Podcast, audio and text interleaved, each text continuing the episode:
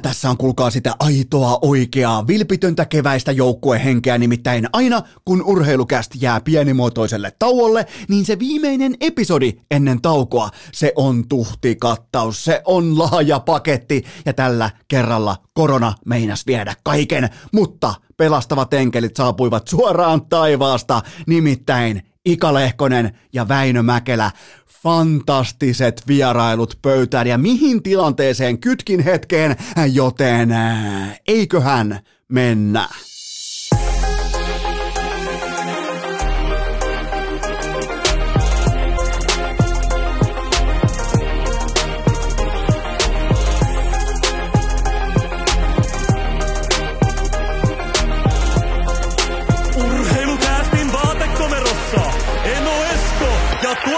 Kope.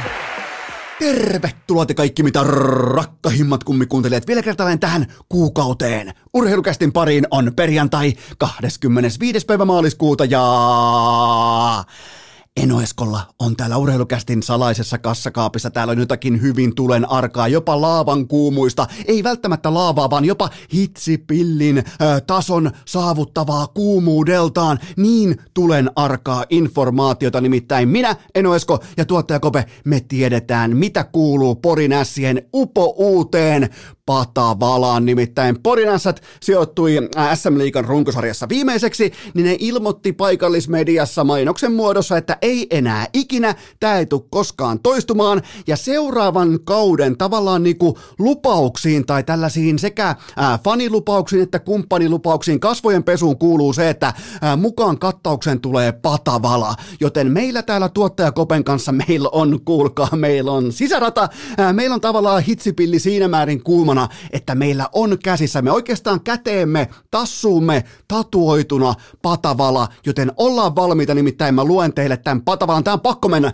Muistakaa aina se, että Patavala, ää, niin kuin me kaikki tiedetään, niin Patavala, vähän niin kuin sotilasvala ää, tai leijonavala, se on pakko mennä ekalla haarukkaani, joten tästä lähtee Porin ässien Patavala 2022, joka, jonka ne siis julkaisee mm, nyt sitten syksyllä, mutta se on urheilukästi, se on vähän niin kuin ensi illassa, vähän niin kuin kutsuvier, kutsuvieras näytöksessä Tämä Patavala on nyt ensimmäistä kertaa kaikkien korvilla ja se alkaa nyt. Vannon kautta hyvän ja pahan, kuljen hallille läpi karhun hanan, konsultoida lupaan, koikua kuntsia, ei tarvitse touhua, enempää funtsia. Karhulla täytämme kultaiset kiulut, Kotkaniemi kuittaa tuhdimmatkin viulut. Vaikka kukaan hitsareista ei työllisty, niin fakta on se, että pata ei pysähdy. Noin. Siinä on patavala. Eli mä odotan, että toi kaikilta irtoaa viimeistään viikon päästä, viimeistään ensi syksynä, sitten kun kausi taas alkaa. Mä haluan kuulla tätä kaikilta. Mä haluan, tämä ei ole siis pelkästään satakunnan juttu, tämä ei ole pelkästään pori juttu, tämä on koko Suomen juttu, joten sotilasvala, leijonavala ja patavala. Se on nyt tosiasia ja mä oon siihen valmis. Mulla on sisärata, meillä on tuottaja Kope kanssa, meillä on kuulkaa tatuoituna patavala tällä hetkellä. Jos joku, joku pyytää nyt tämän jälkeen vielä sitten ää, patavalan sanoja, ei tuu, koska tämä on ainutkertaista. Se on ainoastaan tatuoituna mun käteen ja äh, tuottajakopen tassuun tämä patavala, joten tota, mm, siinä on tavallaan niin kuin reunaehdot, joilla pelataan, joten muistakaa Patavala, mä saatan koska tahansa herättää just sut rakas kummikuuntelija keskellä yötä, vaikka juhannusyötä, sä nukut siellä jonkinnäköisiä ketoniittyjä sun ö, tyynyn alla ja niin saatanan soft, kun sä luulet, että se vie sut avioliittoon tai tuo niinku, äh, heijastuksen jostain sun tulevasta vaimosta, niin paskattuu. Sieltä tulee kuule Eno Esko ja Patavala, mä vaadin sulta silloin Patavalaa, niin oot sä valmis vai et? Siinä on se kysymys, saatana. Niin tota, mä haluan kuulla teiltä, tai mä haluan niinku nähdä teiltä, että teillä on täysvalmius patavalaan nyt tämän kaiken jälkeen. niin tota, ai että mikä startti. Tämä on vielä sellainen, mä, äh, tämä jakso on sellainen, mihin tulee äh, paljon uusia kuuntelijoita ja tulee paljon sellaisia vähän testaamaan, niin kuin, että mikäs toi urheilukästä oikein on, että se on voittanut tollaisia ja tollaisia palkintoja, niin kokeillaan vähän tosta. Niin miettikää ne kokeilee ekaa kertaa, että tämä on varmaan jotain äh, tosi älykästä, kun on niin paljon kuuntelijoita ja niin paljon palkintoja, että täällä on varmaan jotain fiksua ja filmaattista ja syväluotaavaa näkemystä ihmisen filosofiaa ja kaikkea tähän paskan vitu. Täällä on patavala heti kärkeen, joten mä ootan, että te kaikki osaatte sen viimeistään syksyllä.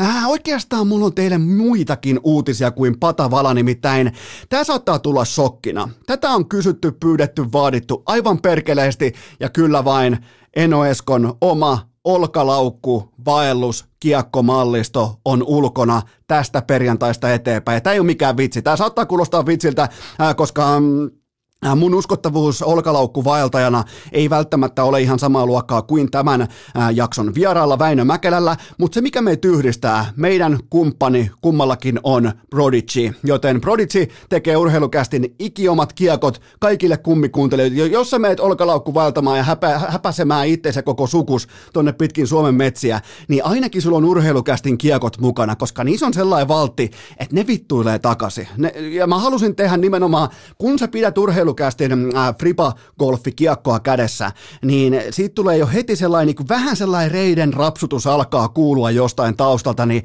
mä halusin tehdä juuri sellaisen malliston, miten mä puhun äh, tästä lajista, ja Broditsi halusi sen mulle tehdä, joten siitä syntyi tavallaan ottelu tehty taivaassa. Näitähän voi mennä heti katsomaan tonne äh, broditsistore.eu-sivustolle. Mä heitän sinne, totta kai se kuuluu myös tämän äh, päivän mainoskampanja ja näin poispäin. Heitän myös Instagramiin linkkiä, mutta siellä on erittäin monta kiekkoa, kiekkovaihtoehtoa, erilaisia värejä, erilaisia äh, tekstejä, erilaisia sloganeita. Ja kukaan ei ole mun mielestä koskaan tehnyt frisbee golf kiekkoa, joka vittuilee takaisin, joten se on nyt tässä. Ja noi puhuu muuten sitten urheilukästin kieltä. Joten proditsystore.eu, sieltä voi mennä jo vakoilemaan. Ja itse on kyllä aika tyytyväinen. Siellä on myös idioottipaketti. Siitä mä oon helvetin tyytyväinen. Eli kun tuolla puhutaan jostain midareista tai puttereista tai ei kun mä haluan, mulla on Mulla on pitkäheittoinen kiekko, mulla on keskiheittoinen kiekko ja mulla on lyhytheittoinen kiekko. Ihan siis selkeällä suomen kielellä nyt jumalauta, niin mä tein idioottipaketin kaikille alo- aloittelijoille, joka minäkin saatan olla tänä, ää, tänä kesänä, joten tota, ja sillä on myös olkalaukku, ja ihan aito urheilukästin olkalaukkuvaelluksen olkalaukku, sekin löytyy broditsistore.eu-sivustolta, eli tämä ei ole mikään vitsi, tämä ei ole mikään harjoitus, tämä on ihan oikeaa totuutta, ja tämä on nyt, tämä on realismia, tässä mennään nyt, joten tota, menkää ostamaan sieltä äh, tota, frisbeegolf-kiekkoja ja olkaa valmiita alkavaan olkalaukkuvaelluskauteen, niin pitää olla munkin. Ja tässä jaksossa muuten fantastinen vierailu Väinö Mäkelältä nimenomaan tähän liittyen. Hänellä alkaa kausi, hän on maailman huipulla, hän on tähtäämässä ihan sinne kirkkaimmalle tasolle lajissa, joka kasvaa räjähdysmäisesti, ihan jatkuvasti joka päivä. Ja tota, äh, fantastinen vierailu Väinöltä, mutta muistakaa urheilukästin kiekkomallista. Te olette vaatinut, te saitte ja silloin te myös ostatte, joten tavallaan siitä ei synny sen jälkeen epäselvyyksiä. Ää, muistakaa myös kevään tosi, tosipelien paidat, ne löytyy osoitteesta hikipanta.fi ja siellä on myös mysteeribokseja, ne maksaa 99, normihinta 185 euroa. Noin kevään tosipelien paidat, niitä on mennyt todella hyvin, enkä ihmettele yhtään, koska niissä puhutaan kästimäistä kieltä, niissä puhutaan sitä kieltä, mitä mun mielestä niin tosipeleissä keväisin pitää pystyä puhumaankin, eikä mitään, että siinä on joku logo tai että, että tsemppiä pojat tai että ää, taistella. Vittu se taistelu kuuluu siihen tilinauhaan. Ei sitä tarvitse paidalla kertoa saatana ammattilaisurheilijalle, että pitää taistella. Se kuuluu siihen kuukausipalkkaan, joka on vaikka bruttona 6400 euroa, niin vittu johan on kumma, jos ei taistele, joten urheilukästin tosipelien paidat osoitteesta hikipanta.fi, kuten myös mysteeriboksit. Ja se, mikä tässä jaksossa on hyvin erityistä, erikoista ja vähän niin kuin Äh, rytmitykseltään uudenlaista, niin me mennään nyt kulkaa kysymysten maailmaan, koska ää, äh, tässä on fantastinen paketti tulossa Ika Lehkosta ja sen jälkeen Väinö Mäkelää, joten tavallaan mä haluan putsata koko pöydän ensin alta pois. Mä en lähde nyt tähän painamaan mitään vertauksia tai metaforia tai liturgiaa tai muuta. Mä käyn läpi teidän mun mielestä parhaimpia kysymyksiä ja sen jälkeen sitten irti ensin Ika ja tämän jälkeen Väinö Mäkelä ja sen jälkeen paketoidaan tämä pitkä, pitkä, pitkä ää, äh, yhteen soittoon tykitetty ää, jakso putki, en tiedä kuinka pitkä putki nyt on käynnissä, ja en olisiko katoa helvettiin johonkin rukalle ja toivoa, että korona hellittää, niin kuin se tuntuisi vähän jopa, että se hellittää, koska mä näen tällä hetkellä, se, ja, ja voisi kuvitella, että ethän sen podcastaamisessa mitään näkökykyä tarvi, mutta ky- kyllä sitä välillä tarvii. Ja varsinkin silleen, että ei vuoda koko aikaa. Siis toi keskiviikon jakso tehtiin kyllä semmoisissa olosuhteissa, että, mutta se oli hauskaa. Ja te otitte sen tosi lämpimästi vastaan ja osa sanoikin hienosti, että jaha, surheilukästä palaa sinne, mistä se on tullutkin, eli ei osaa puhua, niin, niin olette kyllä tavallaan ihan oikeassa, että että otan, sen, otan sen ilolla vastaan ja huomasin myös numeroista, että ette hylänneet urheilukästiä tota, koronakurimuksenkaan keskellä, joten, joten tota, siitä kiitos teille, mutta nyt kuitenkin teiltä rakkaat kummikuuntelijat ensimmäinen pohdinta pöytään. Oliko Harri Säterin NHL-saaga vain Jukka Jalosen isompaa suunnitelmaa, jolla saadaan ykkösveskari suoraan MM-kotikisoihin mukaan? Aika vahvalla foliohatulla lähdetään välittömästi ja mullehan se passaa, koska mulla on täällä sala, mulla on kassakaapissa sekä foliohattua että uusin patavala, joten tota, äh, otetaanpa nopeasti Harri Säteriä tähän kohtaan, koska oli kohtalaisen realistista tekstiä Säteriltä Iltasanomissa, nimittäin hän pohti näin, tai oli pohtinut kotos, äh, kotonaan puolisonsa kanssa, että onko mitään järkeä lähteä Kanadaan, siis Torontoon. Onko mitään järkeä lähteä Torontoon vain kuukaudeksi? Joten tota, Säteri taitaa tietää, että tuossa kiekkoklubissa ei pelata playereita yli ensimmäisen kierroksen, koska se leikkaantuu se termi reilu kuukaus aika mukavasti siihen suurin piirtein ää, toukokuun alkuhaminoille, joten ainakin Säteri tietää, mihin se oli menossa. Huom, oli menossa mahdollisesti. Ää, Tämä oli kyllä kaiken kaikkiaan todella ikävä kokonaisuus. GM Kyle Dupas kuvitteli, että se saa tuotua 750 tonnilla käytännössä ilmaisiksi kokeneen olympiavoittajan yksivuotisella lapulla maahan. Et jos olisi vaikka kaksivuotinen tai jonkinnäköistä niin kuin kulmahammasta siihen sopimukseen, että että se ei olisi ihan no-brainer kaikille joukkueille. Niin kuin nyt tuli raporttia Kanadasta ulos, että siellä oli 5-6 joukkuetta jopa kiinnostunut, ja silloinhan Sysi Paskin kammottavin saa sen pelaajan, koska Weaver menee niin kuin, käänteisjärjestyksessä. Joten tota, ja silloinhan ihmiset joutuu Arizonaan, ne joutuu Buffaloon, ne joutuu Ottavaan tällaisessa tilanteessa, mutta nythän on jonkin verran keskustelua siitäkin, että onko tämä Weaver-tyyli oikea, niin a, muistakaa, aina kun me hehkutetaan vaikka NHLn top 10 joukkueita, kuinka tasaisia ne on ja, ja, ja kuinka yhtä ei voi tietää, kuka voittaa Stanley Cupin ja miten helvetin kova on se laatu siellä huipulla, niin muistakaa, että se laatu marinoidaan täällä pohjalla ja tällä tyylillä. Tämä on se tyyli, tämä on, tämä on se tapa, jolla urheilu pysyy urheilussa – ja se ei välttämättä ole nyt kiva, koska kyseessä on suomalainen olympiasankari, mutta isossa kuvasta on tismalleen oikea tapa toimia, koska muuten näistä sarjoista tulee valioliikoja, bundesliikoja tai vastaavia, missä mestari voi suurin piirtein yhdestä tai kahdesta joukkueesta määrittää joka ikiselle kaudelle. Joten kova palkkakatto, selkeä waiver-systeemi, draft-järjestys, kaikki nämä, niin silleen me nautitaan siitä, nyt kun mennään vaikka idän playereihin, katsoppa sitä kuvaa vaikka tältä aamulta, että jos playerit alkaisi tänään, niin katso vaikka idästä, anna mulle pommin varma konferenssifinalisti edes. Anna, ei, sulla, ei ole, sulla tai mulla ei ole mitään kärryä siitä, mitä tulee käymään, koska se on ihan poskettoman tasasta. Ja se on se hieno puoli, joten tota, mun mielestä on hyvä systeemi, vaikka sinne joutuukin kaatopaikalle joskus pelaaja, kuten vaikka Säteri joutui nyt sitten Arizonan suuntaan, niin se on kuitenkin vain yhden pelaajan niin kuin tavallaan tarina suhteessa siihen, miten laadukas tämä kokonaistuote on. Joten tota, valitettava tilanne nimenomaan Säterin kannalta ja, ja Kyle Dupas on ihan täys sirkuspelle. Et siinä vedetään pellenkenkään niin tuhdisti jalkaa, että mulle ei niin kuin enää riitä sanat tuohon koko puuhasteluun. Mutta vastauksena isoon tähän niin kuin itse kysymykseen, niin voisihan tämä olla oikeastaan Jukka Jalosen suunnitelmassa. Ja miettikää, Jukka Jalonen lähettänyt Arizonalle sen seitsemän sivuisen suosittelukirjelmän, että hei, ottakaa, ottakaa säteriä, että herra Jumala säteriä, että olympiakultaa ja aivan siis. Niin tota, niin, niin sen jälkeen on sitten tieto siitä, toki Toronton tapauksessa se olisi ollut vaan viikkoa myöhemmin se saapuminen koti MM-kisoihin, mutta mutta Säterille kyllä helvetin nihkeä positio. Onneksi ei ole mikään lapsi tai junnu, onneksi on kerennyt tekemään jo rahaa jääkeikolla ja näin poispäin, mutta eihän kukaan ansaitse kohtaloa, että joutuu ensin spekulaation Torontossa, siellä fanit heittää sut pussin alle, koska sä et ole mitään, ja sen jälkeen sitten Arizona, missä ketään ei yksi absoluuttisesti kiinnosta, kuka sä oot, mistä sä tuut tai mihin sä oot menossa. Joten tota, johan mahtuu muuten Säterin viikkoon sitten kaikenlaista. Seuraava kysymys. Onko Moritz Seider pelityyliltään uusi Peter Forsberg? Äh, viittaan siis kiekolliseen kovuuteen. Hyvä kysymys ja Totta kai nämä vastataklaukset, nämä on jotain sellaista, millä Saider ihan selvästi tällä hetkellä rajaa omaa reviiriään pitkin NHL ja tekee sen todella vahvalla tasapainolla ja siihen siis törmätään kuin tiiliseinään tällä hetkellä, koska kaikki yrittää vielä toistaiseksi tällaista ruukieta, joka on taitava, niin helposti hyökkäjien aivot sanoo, että toi on myös niin sanottu finesse-pelaaja, eli ehkä vähän kevyt, ehkä vähän soft jopa, niin toi muuten sitten ei ole. Ne menee vähän rotsia taklaamaan ja sieltä lähdetään kyllä sellaisten tärskyjen, jos te olette joskus ajanut tollaiseen, mihin te menette itse taklaamaan, mä voin kertoa, mitä siinä käy.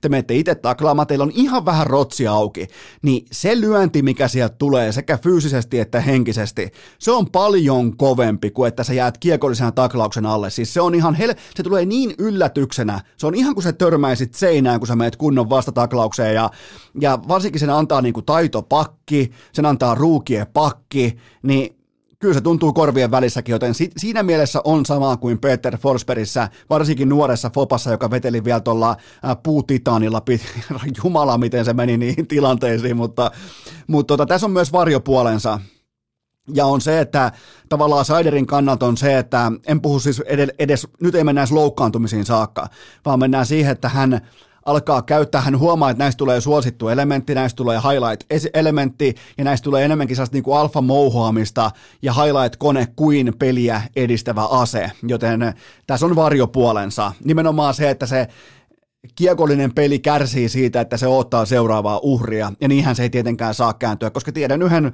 vaikka 84 jääkiekkoilijan aikoinaan pelikanssi junnuista, joka, joka saattoi ehkä näin toimia. Oli raitin pelaaja toisin kuin Saider on lefti, ja itse asiassa tällä hetkellä harrastaa podcastaamista maaseudulla vaatekomerossa, kalsarit jalassa, joten tota, että to, to, tossakin on rajansa, että milloin toi on vielä niin kuin oikeasti peliä edistävä ase.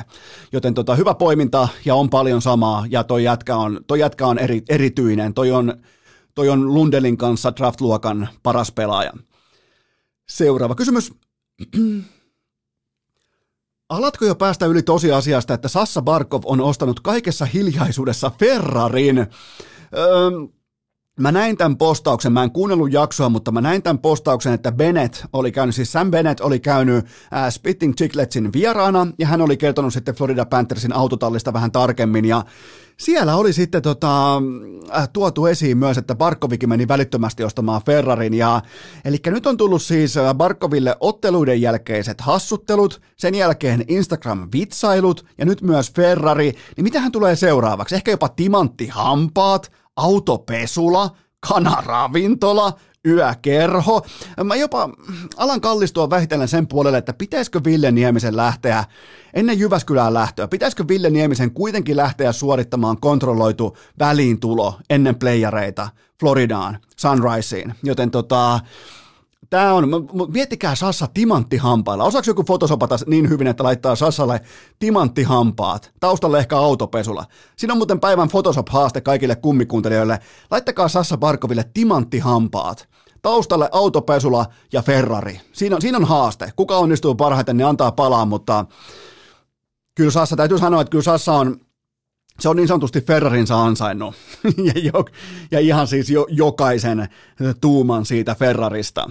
Se on kyllä hieno auto. En tiedä yhtään minkälainen Ferrari on, mutta siis tähän saakka luulin, että Sassa ajaa vain jolla ihan normi niin kuin maasturibemareilla ja rangeruuvereilla ja tällaisilla. Niin tota, ai että on se, on se kova. Mutta fotosopatkaa mulle sellainen kuva, missä Sassa Barkovilla on timanttihampaat, koska me ei vielä edes tiedä, kuinka paljon me tarvitaan sellaista kuvaa. Seuraava kysymys. Saiko urheilulehden Teemu Suvinen Ovechkin artikkelensa kerrasta kohdalleen? No tossahan siis livahdettiin hyvinkin voimakkaasti journalismin piiriin, koska ei kerrottu ainoastaan, että mitä tapahtuu nyt, vaan miksi se tapahtuu jo noin yhdeksän vuoden mitassa. Mun mielestä Suviselta äärimmäisen onnistunut artikkeli kaikilta osin, ja ilman mitään mouhoamista tai ilman mitään tunnepitoista ää, vastakkainasettelua tai mitä, vaan kertoo, niin kuin antaa faktojen puhua puolesta, joten erittäin napakkaa, topakkaa journalismia siinä Suviselta, ja mä annan tästä itse asiassa Suviselle jour- urheilukästin journalismipinsi, mä tiedän, että se on todella arvostettu urheilujournalistien piirissä, urheilukästin, tota, se on vähän kuin Bonnier-palkinto, niin tota, tää lähtee nyt Suviselle, urheilukästin journalismipinssi, nimittäin hän käsitteli tapaus Ovechkinin just niin kuin se pitääkin käsitellä, ja otan samaa myös kaikilta NHL-toimittajilta, varsinkin niiltä, joilla on niin sanotusti akkreditointi ja access pelissä. Ootan, ootan varsinkin kaikilta, jotka, en siis suomalaisilta lähtökohtaisesti, vaan niitä, jotka soittaa sitä isointa rumpua vaikka TSNllä, ESPNllä, ja näin poispäin. Niin, niin siellä on siis aivan täyttä housuun paskantamista tämän kuuman perunan tiimoilta ollut viimeiset suurin piirtein 29 päivää. Seuraava kysymys. Mikä on arvioisi Jack Aihelin ensinäytöistä Vegasissa? Nyt muuten pakko todeta, että tämä ensinäyttö, useimmitenhan se on mulle sellainen ehkä kymmenen ottelua suurin piirtein, ehkä siihen joku ehkä 12-13 matsia, mutta siellä on vedetty nyt 18 matsia ikään kuin varkain kasaan tämän odotetun palu, paluun jälkeen, ja siellä on kuitenkin laidoilla William Carlson, siellä on Jonathan Marshall Salt, ja hän on näihin 18 ottelua, Jack Eichel on pystynyt kirjaamaan 5 plus 6, se on yhtä kuin 11 tehopaunaa, peliaikaa 18,5 minsaa per iltapuhde, ja syvä data miinuksella, etenkin ylivoimalla. Eli 18 peliä mukana, ja näistä 12 lettiin, ja Vegas tällä haavaa ulkona lännen tosipeleistä. Joten tota, mä en näe syytä, tällä hetkellä, minkä takia Aihel nostaisi Vegasin yli Dallasin, Nashvillen tai Edmontonin äh, wildcard äh, rallissa läntisessä konferenssissa. Joten kyllä tämä on, tämä on, tämä on pettymys, olin väärässä, ootin Jack Aihelilta paljon vahvempaa saapumista, sitä ei olla nähty, on paikoin kuvista ihan täysinkin poissa, ylivoima varsinkin ei siis ei, ei minkään näköistä, ei päätä, ei häntää, ja nyt ei olla kuitenkaan pelattu kahta tai kolmea matsia, nyt on kuitenkin pelattu 18 matsia, ja tähän kylkee vielä ankarat cap-ongelmat, vihko on vedetty Jevgeni Dadonovin trade organisaation puolesta, joten Jokohan vihdoin voidaan todeta, että realismi on vihdoin saapunut myös stripille – tuonne Las Vegasiin, sinne missä valot on todella kirkkaita. Siellä on mennyt kaikki nappi sieltä 2017 syksystä alkaen, joten jos vihdoin jäisi ripausrealismia, että P-korin pelaajilla ei voi loputtomasti operoida A-luokan jääkiekkoa, se ei vaan voi, se ei jumalauta vaan voi onnistua vuodesta toiseen, joten tota, mutta tämä on, tää on tavallaan niinku kuvailma siitä, että missä Jack Eichel menee, ja tähän, jokainen voi muuten ottaa Jack Eichelin varausvuoden, varausvuoden esiin, se on 2015, niin käykääs katsomassa sellainen nopea niin kuin silmäys, että mihin heittäisitte Jack Eichelin tämän kyseisen draftin ää, niin kuin kokonaiskatsannossa tällä hetkellä. Totta kai silloin meni Conor McDavid ykkösenä, sen jälkeen Jack Eichel, niin mites nykyään? Mihin Aihel tippuisi? Mihin suurin piirtein pudottaisi Jack Aihelin, koska toi drafti itsessään on aivan perkeleen kova.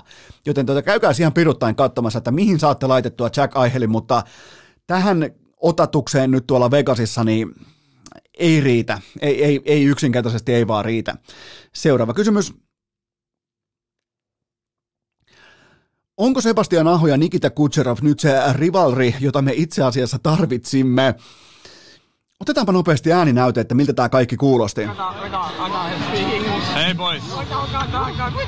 Kyllähän ton ymmärtää, että siinä alkaa vati läikkymään kaksinkertaisella Stanley Cup-voittajalla Nikita Kutserovilla, mutta siis No, tämähän nyt johtaa lopulta vain siihen, että Kutserov laitetaan henkisesti toipumaan LTIRlle ja Tampaan taas 18 miljoonaa yli käpi. Mä en kyllä tiedä, mistä ne enää ottaisi pelaajia, mutta joka tapauksessa on Tampa se huijaa, se tekee porsareikiä ja sen jälkeen voittaa kolmannen Stanley Cupin putkeen, joten eihän tämä niinku Ahon kannalta ei hyvin pääty noin niinku voittamispoliittisesti, mutta onhan se hienoa, että nämä taitopelaamisestaan ja tietystä niinku, herrasmies pelaamisestaan tutut nimet, että nämä alkaa vähän niin kuin ottamaan mittaa tässä kohdin, koska tuosta idästä, mä lupaan, että tuosta idästä ja sen ensimmäisestä kierroksesta tulee eeppinen, siitä tulee todella eeppinen, joten se on hienoa, että Aho ja Kutserov vetää nyt jo vastakkain, koska tämä voi olla ihan hyvin vaikka konferenssifinalisti pari, joten tota, ei muuta kuin siinä, siinä on jotakin, mitä voidaan seurata ja, ja kyllähän Aho, Ahohan on paljon, vaikka se tulisi nyt vaikka urheilukästiin vieraaksi, niin sehän on aika niin kuin sellainen maltillinen ja harkitseva ja ehkä vähän ujo ja näin poispäin, koska kaikki ei ole tällaisia niin kuin mouhoavia idiootteja niin kuin minä. Joten tota, mutta sitten taas tuo kentällä, niin, niin kyllä siellä irtoaa trash talkia, siellä irtoaa tiettyä luonnetta, niin, niin, niin tota, se, on, se on ehdottomasti Ahon brändi. Pitää tähän kohtaan itse asiassa pieni tauko, koska mun on pakko äh, rykkiä mun koronakurkku tyhjäksi ja sen jälkeen sitten jatketaan. Urheilukääst! 155 senttisten torniolaisten kokoontumispaikka viikosta toiseen! Tähän välikköön mä vaadin teitä äärimmäistä tarkkuutta kaikki rakkahat kummikuuntelijat, nimittäin urheilukästillä on upo uusi yhteistyökumppani. Sitä tuli äsken jo ohuesti mainittua, mutta se on yhtä kuin Prodigy Disc Kyllä vain olkalaukku vaeltamista. Tämä on kaupallinen tiedote ja sen tarjoaa Prodigy Diskit. Voitte mennä välittömästi katsomaan osoitteeseen prodigystore.eu. Sieltä koodi urheilu urheilukääst. Mä toistan koodi urheilukääst. Saatte miinus 10 pinnaa alennusta rajoitetun ajan. Käykää tsekkaamassa koko urheilukästin mallista. On nimittäin jokaiseen lähtöön kaikkia kiekkoja. On olkalaukkujakin, Herra Jumala, painettu teitä varten. Ja se mikä on homman nimi, niin, niin nämä ei ole mitään normaaleita kiekkoja. Nämä kuittailee takaisin, nämä vittuilee takaisin. On totta kai myös ihan urheilukästin kummikuuntelijoille ja faneillekin omia kiekkoja, mutta näissä on vähän, näissä on sellaista tiettyä niinku kulmahammasta ja kyttyrä selkää mukana, joten menkää tsekkaamaan. Näitä on ollut hauska tehdä. Täytyy myöntää, että vaikka on varmaan kymmenen vuotta itse tultu, niinku tullut käytyä radalla, siis frisbee golf radalla, niin näitä, on, näitä oli hauska tehdä. Näitä oli todella, todella mukava tehdä, että olette vaatinut, että no milloin niitä tulisi, tulisiko niitä joskus ja, ja olisi kiva päässä heittää urheilukästin kiekkoa. Nyt se on mahdollista. Menkää osoitteeseen prodigustore.eu, sieltä koodi urheilukäst miinus kymmenen pinnaa. Herra Jumala, ihan kaikesta. Ja ostat sitten mitä tahansa, niin se on miinus kymmenen pinnaa koodilla urheilukäst, joten menkää osoitteeseen prodicustore.eu ja ottakaa olkalaukku vaelluskausi, ottakaa se lämmöllä vastaan niin kuin mäkin teen. Mä oon tehnyt sitä jo monta vuotta, joten prodicustore.eu. Tää on helvetin hieno, että Prodigy lähti todella valppaalla, iloisella jalalla mukaan. Vaikka mä heitän niiden lajia avoimesti bussin alle jatkuvasti, niin sieltä lähettiin messiin, joten prodicustore.eu ja koodi on urheilukäst, sillä 10 pinnaa alennusta, muun muassa vaikka urheilukästin upoudesta kiekkomallistosta. Äh, tähän kylkee myös toinen huippunopea kaupallinen tiedote, ja sen tarjoaa Leader, kyllä vain, ne piirtää kel on liideri.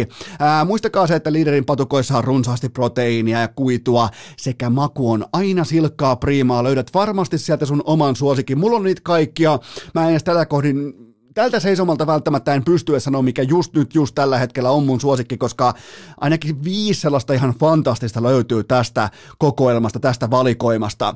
Ja muistakaa, että Leader jakaa MM-kotilätkään erittäin himottuja sold out-lippuja Suomi-Ruotsi-matsiin ja Suomi-Norja-matseihin. Ne pystyt osallistumaan arvontaan osoitteessa leader.fi kautta leijonat. Käykää ensin ostamassa vaikka paikallisesta äh, sittarista liideriä, sen jälkeen jätätte äh, arpahattuun, jätätte oman arpanne, tai niin kuin arvontahattuun, jätätte oman arpanne osoitteessa leader.fi kautta leijonat. Käydään vielä kerran toi osoite läpi, leader.fi kautta leijonat, koska homman nimi on se, että niitä lippuja ei ihan kauheasti kohta enää ole, siis missään kellään. Joten hoitakaa itse MM-kotilätkään, vielä Suomi-Ruotsi-matsi, miettikää, leader.fi kautta leijonat, ja nyt jatketaan. Urheilukää! Saatat olla kovan luokan tekijä, mutta oletko tehnyt koskaan käsistäsi jousia? Lieneepähän paikallaan täysin avoimesti pahoitella tuota, että nyt kun ei enää silmät vuoda, niin yhtäkkiä kurkun kanssa on ongelmia, joten tämä korona tekee vielä pienimuotoista, ehkä vähän vaimeitakin vastahyökkäystä. Olisiko jopa vikatyöntö menossa, joten tota, välillä joutuu painamaan stoppia niissä kohdin, missä normaalisti urheilukästissä ikinä, siis ikinä, ikinä, ikinä ei paineta stoppia, joten toivottavasti pysytte tästäkin huolimatta messissä, mutta nyt napataan teiltä rakkaat kummikuuntelijat seuraava pohdinta lavetilleen. Millä värein maalaisit taulun, jossa Jukka Rautakorpi pukee Jypin puvun ylleen? No pohjaväriksi lyijyn harmaa ilottomuus ja tehosteeksi kärsimykseen viittaava tummanpunainen. Siinä on tavallaan se, millä mä lähtisin rakentaa tällaista taideteosta. Ja, eli Sami Hofreen iltasanomilta kanadalaistoimittaja uutisoi, että mm, Jukka Rautakorpi ja Ville Nieminen usean vuoden lapulla Jypin valmennustiimiksi ja sen jälkeen niin kuin tavallaan sen ympärille sitten kasataan staffi. Siitä mulla ei ole mitään tietoa, että ketä on tulossa, mistä on tulossa ja millä aikataululla on tulossa, mutta on toi aika kova 1-2 kombo. Hei, heittää tässä kohdin markkinaa askiin ja Rautakorpihan ei kuulu mun suosikkeihin, kun taas Coach Nieminen kuuluu. Se pitää, mä, mä olen ihan avoin. Mä, mä en ole mitenkään objektiivinen journalisti, vaan mä oon ihan täysin subjektiivinen kalsarit jalassa ääninauhoja tekevä vaatekomerolainen täältä jostain maaseudulta. Joten tota, mm, mulle ei, vaan, mulle ei putoa rautakorpi, ei sitten ei yhtään, mutta kyllä se CV kuitenkin se on kiistaton. Siitä me ei ihan hirveästi päässä lähtökohtaisesti debatoimaan,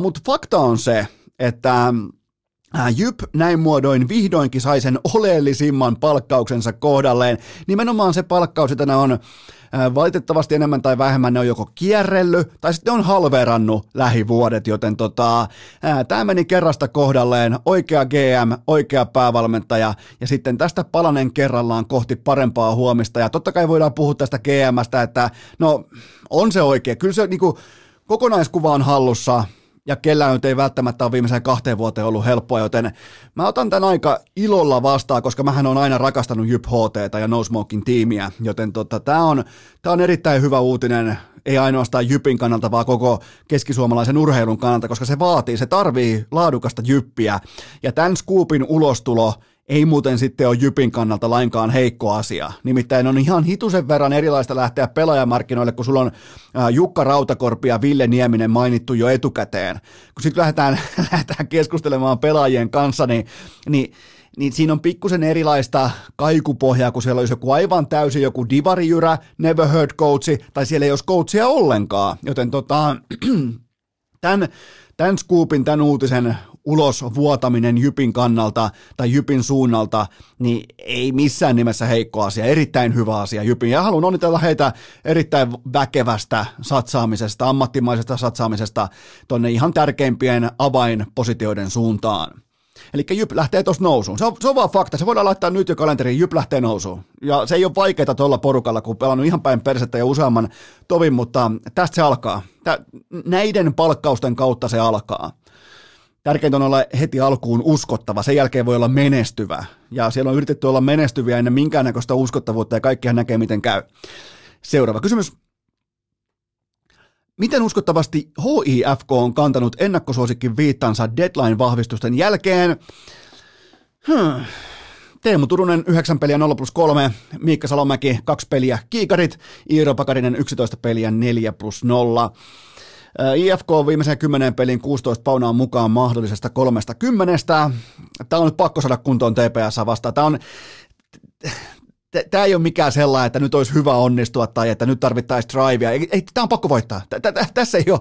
Tällä porukalla, joka on yksi, voisi melkein jopa argumentoida, että yksi lähivuosien lähihistorian parhaista SM Liigan nipuista, jotka on vetänyt luikkarit jalkaa Suomen, ää, Suomen jääkekokaukaloissa, niin tämä on pakko saada kuntoon. Täällä on, täällä on pakko voittaa TPS, joka on ontunut enemmän tai vähemmän viimeiset 3, 4, 5 viikkoa, joten e, tässä ei ole tekosyitä. Et esimerkiksi vaikka IFK, kaikesta huolimatta IFK on kulpetilla Tapparan jälkeen kakkoshärkänä mestaruusjuoksussa. Kakkoshärkänä IFK tässä formissa, joten tota, toi materiaali on mieletön, eli nyt kaikki katseet päävalmentaja Ville Peltosessa ja GM Topia Salmelaisessa. Että tuleeko tästä GM Salmelaisen viides fiasko putkeen ja tämä TPS-ottelusarja määrittää niin kuin, nyt asettuu pohjarima. Nyt, tämän sarjan voittaminen on, se on niin kuin alisuoritus, se on, ei, ei, ei, otan uuden termin käyttöön, se on siis, se on vain niin kuin hiipien tai riipien tai, ää, tai jotenkin niin kuin möyrien riman yli konttaaminen, jos voittaa TPSn tässä ottelusarjassa. Häviäminen on ihan absoluuttinen fiasko ja alisuoritus ja kaikille kenkää tyyppinen positio. Kaikille kenkää paitoja muuten voi ostaa osoitteesta hikipanta.fi. En tiedä mihin joukkueeseen viittaa, mutta niitä on kuitenkin siellä myynnissä. Niin tota, siis tämän ottelusarjan housuun kuseminen, se on fiasko mutta voittaminenkin on vain ilmoittautuminen uskottavalle tasolle, johon toi IFK kuuluu tuolla uskomattomalla pelaajamateriaalilla. Ei tekosyitä, ei jumalauta, ei yhtäkään, ja se on mestaruus tai boost. Seuraava kysymys. Vo, voiko urheilukäs... Ihan katos vaan.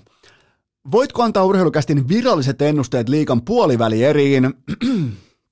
No nyt mennään sitten jopa ihan castingin osalta harmaalle alueelle, mutta totta kai, koska ää, täyden avoimuuden puolesta, niin mulla on nyt hyvä lääkehöyry päällä, ja nyt on suurin piirtein niin kuin torstain iltapäivä, ja tässä kohdinhan mä en tietenkään tiedä, mitä käy vaikka torstai-illan ää, sääliplayereissa, mutta lähdetään kuitenkin siitä liikkeelle, että sääleistä jatkoon lähtee ensinnäkin pelikans ja lukko. Mä valitsen tässä tapauksessa ripauksen paremmat pelaajat näihin kahteen merkittävään, tai siis koko kauden määrittävään otteluun yhtään väheksymättä vastustajia, eli KK tai HPK, mutta mä otan kuitenkin pelikanssina lukon jatkoon.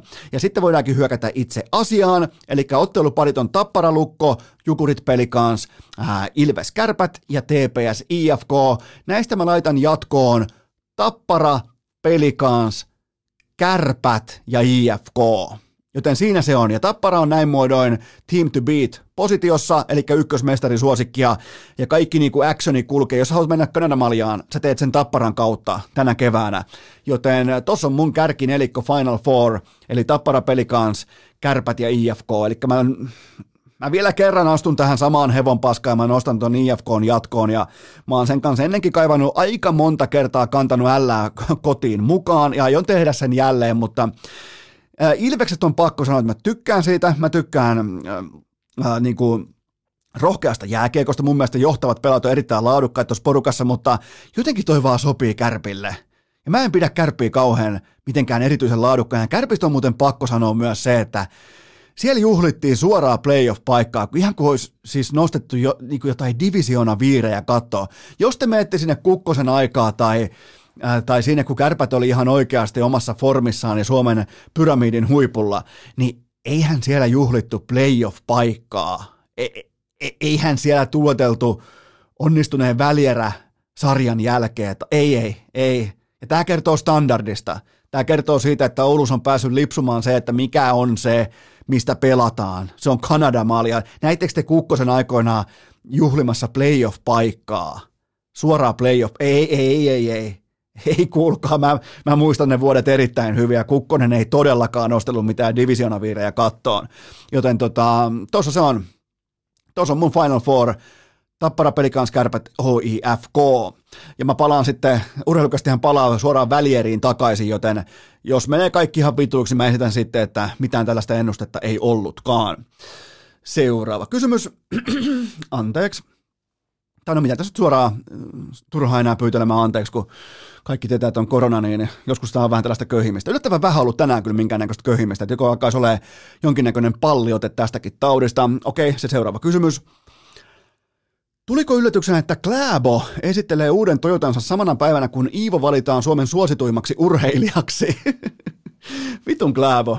Meillä on muuten Kläbo, itse asiassa mulla on tällä hetkellä Kläbon kanssa enemmän samaa kuin Iivon kanssa, koska meillä on molemmilla ollut koronat Kläbon kanssa. Tosin mä oon perinteisen hiihtäjä, sitten taas Iivo, okei, mä otan enemmän, kyllä mulla on sittenkin enemmän Iivon kanssa sama kuin Kläbon, mutta ää, tota, tämähän siis ei ollut valinta, vaan puolueeton tutkimus. Niin tällä keväisin tehdään kaikkia niin kuin erilaisia datamittauslaitosten tutkimuksia ja ja se, mitä mä sanoin teille olympialaisissa, niin mulla oli hyvin voimakas tunne jossain ehkä vasemmassa pohkeessa siitä, että jokin iso pyörä on pyörähtämässä liittyen näihin hiihtäjien suosioihin, ja täytyy myöntää, että olin oikeassa.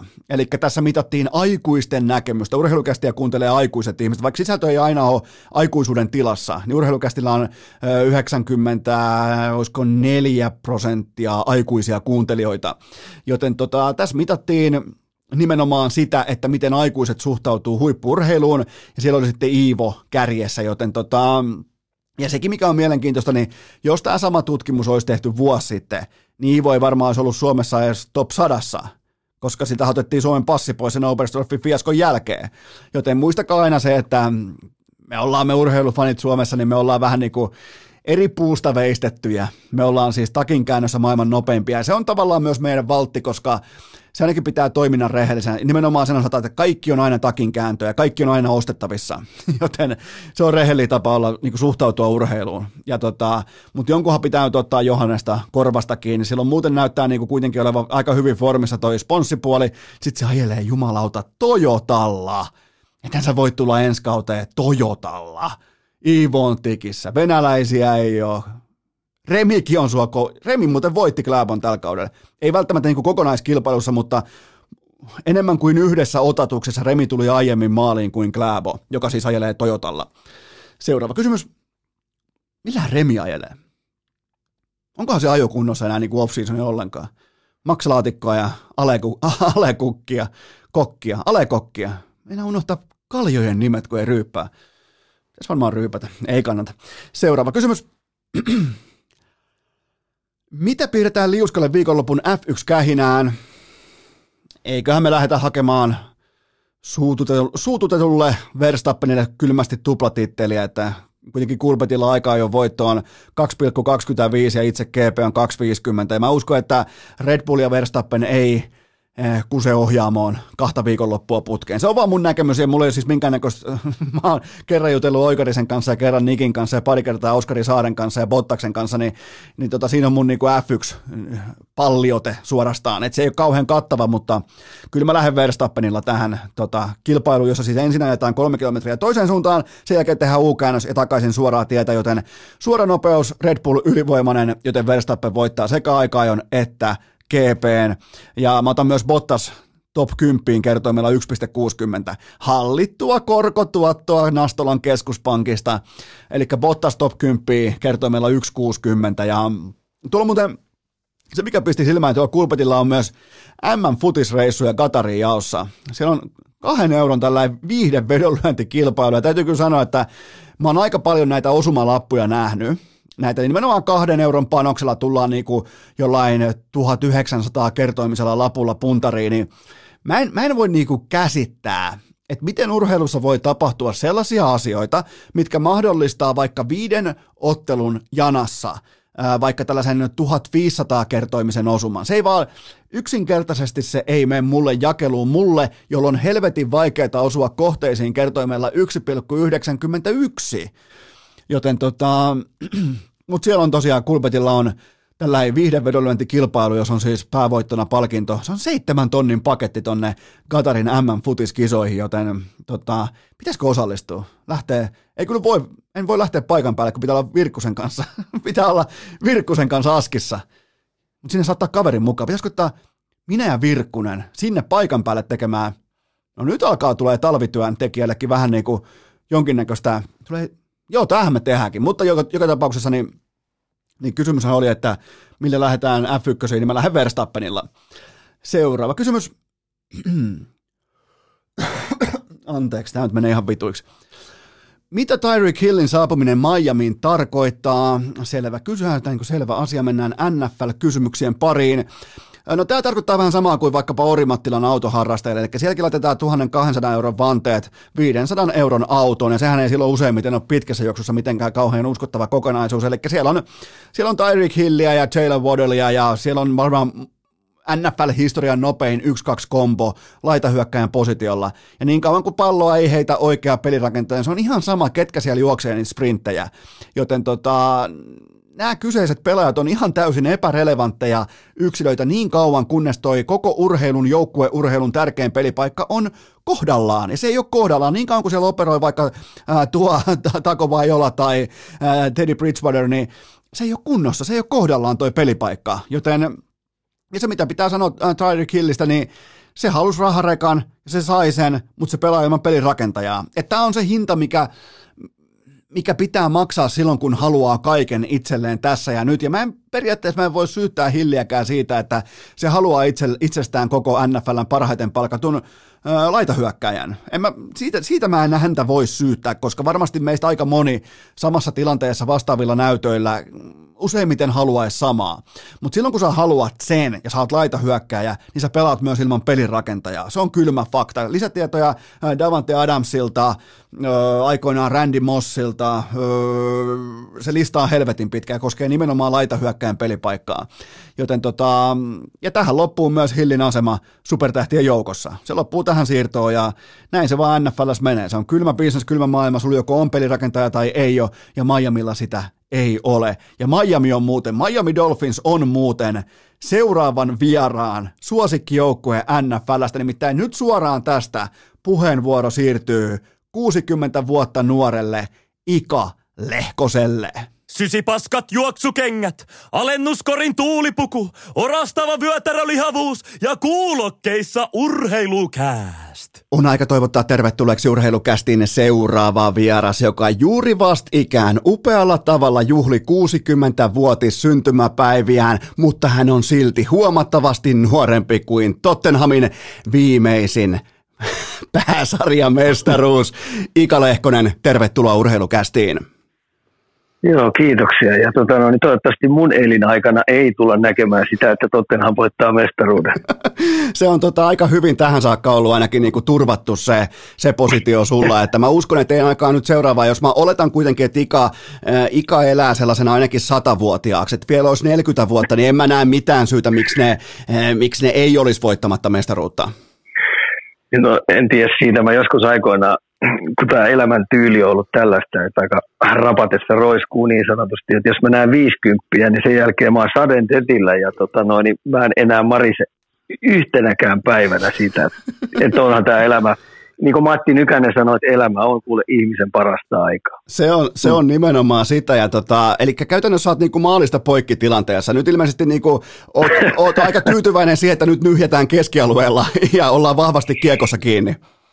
Joo, ja heittäydytään tapahtumiin suurella innolla ja positiivisuudella koko aika eteenpäin. No se, mm. ja, ja tämäkin, tämäkin kyseinen aamu kieli siitä, koska mä laitoin sulle eilen illalla, otetaan kuuntelijat mukaan tavallaan niin kuin ihan avoimin kortein. Mä sanoin sulle ihan suoraan, että hei Ika, tuu pelastamaan urheilukästi juhlajakso, koska nyt alkaa, mulla alkaa tauko, mulla on korona, mä en osaa puhua, niin tarvittiin sellainen henkilö, joka pystyy kantamaan reppuselässä koko tämän saatanan kioskin, ja mulla on oikeastaan puhelimessa ehkä yksi, kaksi tai kolme numeroa, ketkä siihen pystyy, ja sä olit ensimmäinen, ja välittömästi tulee koppaus, että totta kai messissä, niin tota, kyllä, kyllä niin kuin näkee, että ketkä on, ketkä on niinku niitä MVP-luokan, nimenomaan niitä, ketkä tekee joukkuetovereistaan parempia, niin kyllä se oli helppo puhelu. Joo, tämä menee sillä että kuuntelijoille syntyy vastuu ja sitten aina kun meikäläistä on kysymys, se on joko uhka tai mahdollisuus. Kyllä se, mutta nyt kun sä oot täyttänyt 60, niin se on, kuten sanoit, niin tässä on niinku, tavallaan kun ollaan Saturn Deadillä, niin tota, kyllä se on mahdollisuus. toivotaan. Niin. Mutta kaikki siitä ei aina tykkää. Et esimerkiksi liito, kuten tiedät, niin liitossa ja määrätyissä päättävissä elimissä, niin mä en ole se kiva kaveri. Mitä? Eikö, eikö liitolta tullut kunniapinssiä ja kukkapuskaa ovelle 60 päivänä? ei ole paljon pystejä jaettu tähän suuntaan. Miten ei ole tykätty, kun Ika on kertonut, että siellä ei ole ihan täysin kioski tikissä, mutta tota, mulla on muuten mielenkiintoinen vertaus siitä, että useimmiten mieshenkilöt 60-vuotiaana, niin ne ehkä ostaa jonkun hienon arvokkaan auton, mutta sä sen sijaan, sulla on upous äh, Twitch-kanava ja podcast, joten tota, tää on, tää on mielenkiintoinen. Sulla on siis ihan ikioma tällä hetkellä, sulla on podcast, joten tuut sä tavallaan niin kuin heittämään mut ulos bisneksestä? Ei, tämä on itse asiassa aika hauska, kun tuo nuoriso, kuten tiedät, niin mä, tyk- mä, mä tykkään nuorisoa kuunnella ja niiden, niiden juttuihin osallistua, koska niissähän on tulevaisuus. Ja tota, no, niin sähän oot ollut pioneeri, kun sä oot ollut näitä juttuja tekemässä. Ja mä oon aina ollut sitä mieltä, että kun nuoriso haluaa lähteä tekemään jotain uutta, kun toi vanha osasto, eli tämä toimisto, kun ne on aina, me ollaan aina tehty kaikki kato tällä lailla, ei näitä kannata muuttaa, niin tämä nuoriso, joka tuot tulee, niin totta kai mä niitä jeesaan. Ja mitä enemmän me saadaan tekijöitä niin urheilusaralle, enemmän kaiken näköisiä juttuja, missä puhutaan niin urheilusta, puhutaan jääkiekosta ja puhutaan jalkapallosta ja muuta, niin se on aina lajille eduksi, koska tota, no, niin sitä kautta me saadaan tota maksavaa yleisöä ja sponsoreita niin kiinnostumaan aina tapahtumista ja mä ihan oikeasti suosittelisin noille päättäjille, että ottakaa tota nuorisoa nyt tuolta hei tekemään teille juttuja, jotta tuote paranee.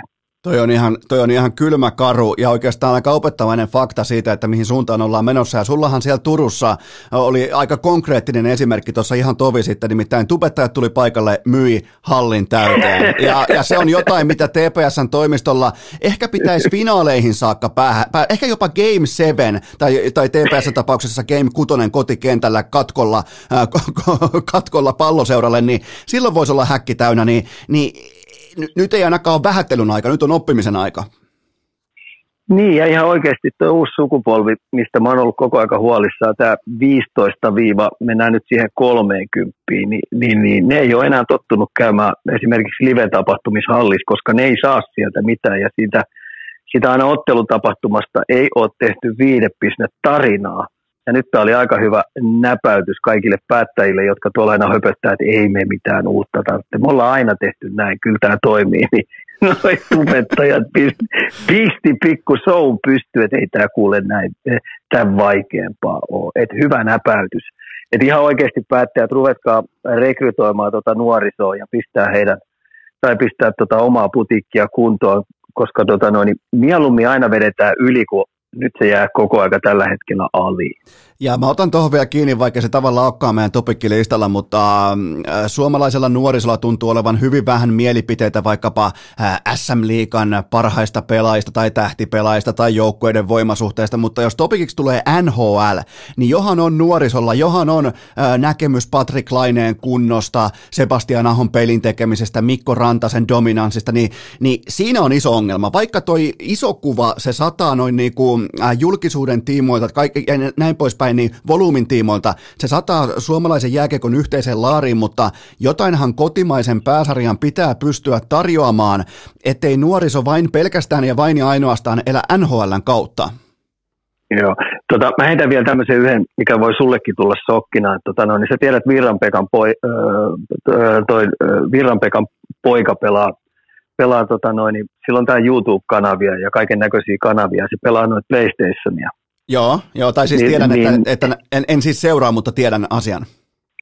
Tiedät, ja silloin aika paljon seuraajia ja muuta, niin jos se pelaa PlayStationia jääkiekkoa eh, omalla kanavallaan, niin isänsä kanssa, kun isän liigajoukkue Saimaan pallo pelaa jääkiekkopeliä, niin silloin on enemmän katsojia kuin sillä isän pelissä. Niin hei, se on aika kova statementti. Se, se on. Mitä toi nuoriso se seuraa. Et tota noin, niin noi, mä en uskonut sitä, kun toi nuoriso kertoi mulle kesällä näitä lukuja, mitä nämä määrätyt jätkät pystyy pyörittämään pelaamalla yksin NHL-lätkäpeliä PlayStationilla, niin oikeasti sillä on enemmän katsojia kuin, kuin keskiverto liikapelillä. No. Se on aika kova hei, hei juttu. No mä tykkään sanoa, että mulla on 110 matsia kaudessa ja mulla on joka kerta Anfield loppuun myytynä. Niin tota, se on niinku sellainen heijaste tavallaan, mikä mulla on tällä hetkellä. Ja tätä tehdään kuitenkin vaatekomerosta keskeltä maaseutua kalsarit jalassa. Hei, ja no meidän päättäjät ei oikein usko sitä, että ihan oikeasti tota, kannattaa nyt jyvittää tuolle nuorisolle sitä, että me saadaan toi meidän viidebisnes, eli toi live-jääkiekko uudestaan Framille. Se on, se on totta, ja nimenomaan se ottelutapahtuma, se draaman kaari, se syy mennä hallille Joo. ja olla hallilla siten, että sä et tuijota puhelinta. Et se, se pitäisi pystyä Joo. haastamaan nimenomaan se puhelin. Joo, ehdottomasti. Miten tota, sullakin on tällä hetkellä älypuhelin ja sulla on kaikki siellä, saat, sulla on podcastia ja sulla on Twitchiä, mutta miten, mitä kuuluu puuradiolle? Onko kuitenkin niin kuin tärkeimmät asiat kuunnella edelleen radiosta? Joo, on tuolla autotallissa se vanha, vanha puuradio kyllä, kun mennään, mennään polkea pyörään, niin, tota, noin, niin pistetään se päälle. Okei, okay, jos ei ole mitään sitä vastaan, niin tota, aletaan laittaa vähän niin kuin kevättä rintaan, kopukkaa kovaksi ja hypätään NHL-maailmaan. Ja äh, mä haluan puhua sun kanssa tästä, koska tämä nyt ymmärrettävästi liipaa äh, ihan sun sekä äh, sielua että verta että elämää, koska äh, ylimalkaan NHLn äh, tavallaan niin kuin pelaajan siirtyminen tuotuna arkitasolle, niin meille faneillehan se on vain tällaista niin kuin ihan lihakauppaa, missä ö, objekti siirretään paikasta to, toiseen ja that's, that's it, mutta tota, kun sä oot katsonut nyt Arsin siirtymistä Montrealista Kalliovuorille, niin tota, miten se näyttäytyy arjen tasolla? Miten kuitenkin Arsi oli todella rakastettu pelaaja Montrealissa, niin, niin ja sulla oli muuten hieno, hieno twiitti liittyen tähän tota kasvuun, tähän aikuiseksi mieheksi kasvamiseen ja tähän, niin, niin anna mulle tavallaan niin kuin isän ja asiantuntijan näkemys siitä, että, että mitä kaikkea siellä niin kuin taustalla arjessa tapahtuu? Oh, tota, tota, tota. No ensinnäkin se sinne Montrealiin siirtyminen aikoinaan sitten, kun Arsi varattiin 13, niin, niin kyllä Arsilla oli jo silloin tieto, että, että, että mat, matka on muuten ihan helvetin pitkä ennen kuin kirkkaisiin valoihin pääsi ja sitten pitää onnistua kaikki, mitä tuossa matkan varrella tekee. Et ne ratkaisut, siirrot, harjoittelut, arjen toiminta, niin pitää, pitää niin mennä ihan nappiin. Ja sitten kun hän päättää jonain päivänä sinne lähteä yrittää, niin sitten se pitää se ensimmäinen työntö heti onnistua. Niin, tota no, niin siinähän oli se varauksen jälkeen liikakausi 20 kisoja, pari kappaletta, ää, siirtyminen Frölunda, joka oli oikeastaan se isoin ratkaiseva juttu, eli kaksi vuotta öö, tota noin, Frölundan akatemiassa, missä opeteltiin kahden suunnan pelaamista. Mm, takaperin ei hyökkäjä saanut luistella. Kiekollinen suoritusvarmuus piti olla timanttinen ja varsinkin puolustuspelaaminen eka vuosi, niin Rogeri ilmoitti Arsille, että turpa kiinni ja äh, nyt sä painat ylös alas ja opettelet varsinkin puolustuspelaamista. Välillä sentterinä, välillä vasenlaita, välillä oikeanlaita. että eka vuosi on sulle valmistautumista siitä, että seuraavana vuonna saat tikissä, niin se onnistui sitten ihan täysin. Ja toka vuosi, niin, niin, niin se toka vuoden jälkeen, niin kolmaskin vuosi, hän meni vielä kesäksi Frölundaa, harjoitteli siellä ja pelasi alkukauden harjoituspelit ja, ja, ja lähti niiltä CHL-peleistä, niin lähti niiltä askel, askelmerkeiltä sitten työntää sitä Frölundan juttua. Ja sillä kävi onni onnettomuudessa, että tota, no, niin se treenileiri meni ihan nappiin ja sitten hän pääsi Pleganetsin kanssa pelaamaan ja Pleganets otti hänet siipien suojaa. Niin, tota noin, niin se opetti talon tavoille, se opetti joukkueesta määrätyt jutut, se opetti harjoittelukulttuuri, se opetteli pelin jälkeiset toiminnat, se opetti hänelle, miten reagoida tuohon maanpäälliseen helmettiin, mikä siellä on median ja fanien kautta, että et oppii käsittelemään sitä, että pystyy joka ilta sitten tuomaan kuitenkin sen oman panoksensa positiivisella tavalla peli, koska kaikki ei tule onnistu siellä Montrealissa. Kun sen tiedät, kun sä oot käynyt siellä, niin, niin se on aikamoinen painekattila pelaajille, jotka ottaa sen niin henkilökohtaisesti sen kaiken kritiikin tai sen kaiken positiivisen työnnön, mikä sieltä tulee. Että siellä ei niin välimallia ole, niin, niin se Plekanetsin juttu auttoi sitä pirun paljon ja sitten sen jälkeen niin se viisi vuotta menikin aika nopeasti. Ja, ja se, mistä mä oon niin oikeastaan isänä kaikista tyytyväinen, niin hän ymmärti sen, että et, et, et joukkueen lajissa, niin, niin, niin jos sä pystyt tekemään muista nerokkaamman näköisiä, niin, niin se riittää vallan mainiosti. Ja, ja vaikka sitten aluksi kredittiä tullut, mutta nyt kun tämä kuusi vuotta on ohi, niin, niin, niin aika hyvän testamentin hän sai jätettyä sinne.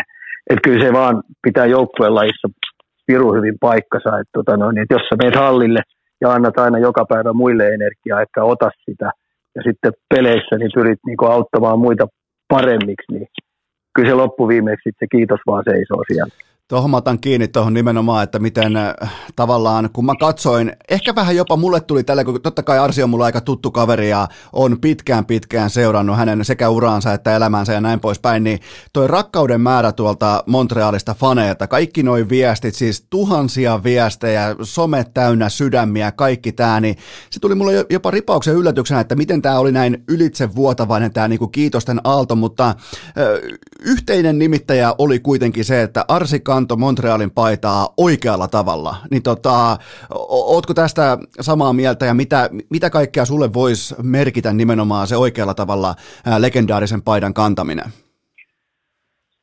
Niin siis, kun säkin nyt oot joukkuelajin ihmisiä, niin, niin, niin, niin sen joukkuelajin se ydin ja sielu on se, että oikeasti saat palvelemassa niitä muita pelikavereita siellä. Sä et ole itsestään periaatteessa tekemässä nerokkaan näköistä, vaan se, se arvomaailma on se, että autat kaikilla mahdollisilla keinoilla sitä joukkue, joukkuetta ja joukkuekavereita olemaan niin parempi.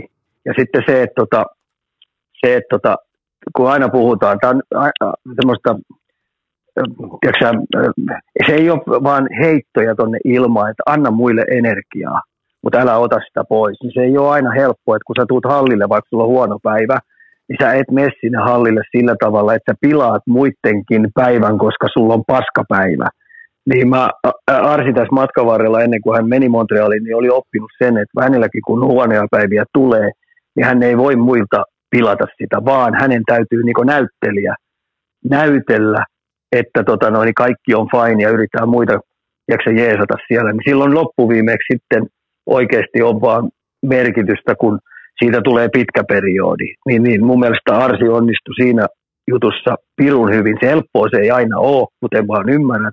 Mutta sitten loppuviimeksi, kun päivät on peräkkäin, niin, niin kyllä se sitten se kiitos siellä seisoo.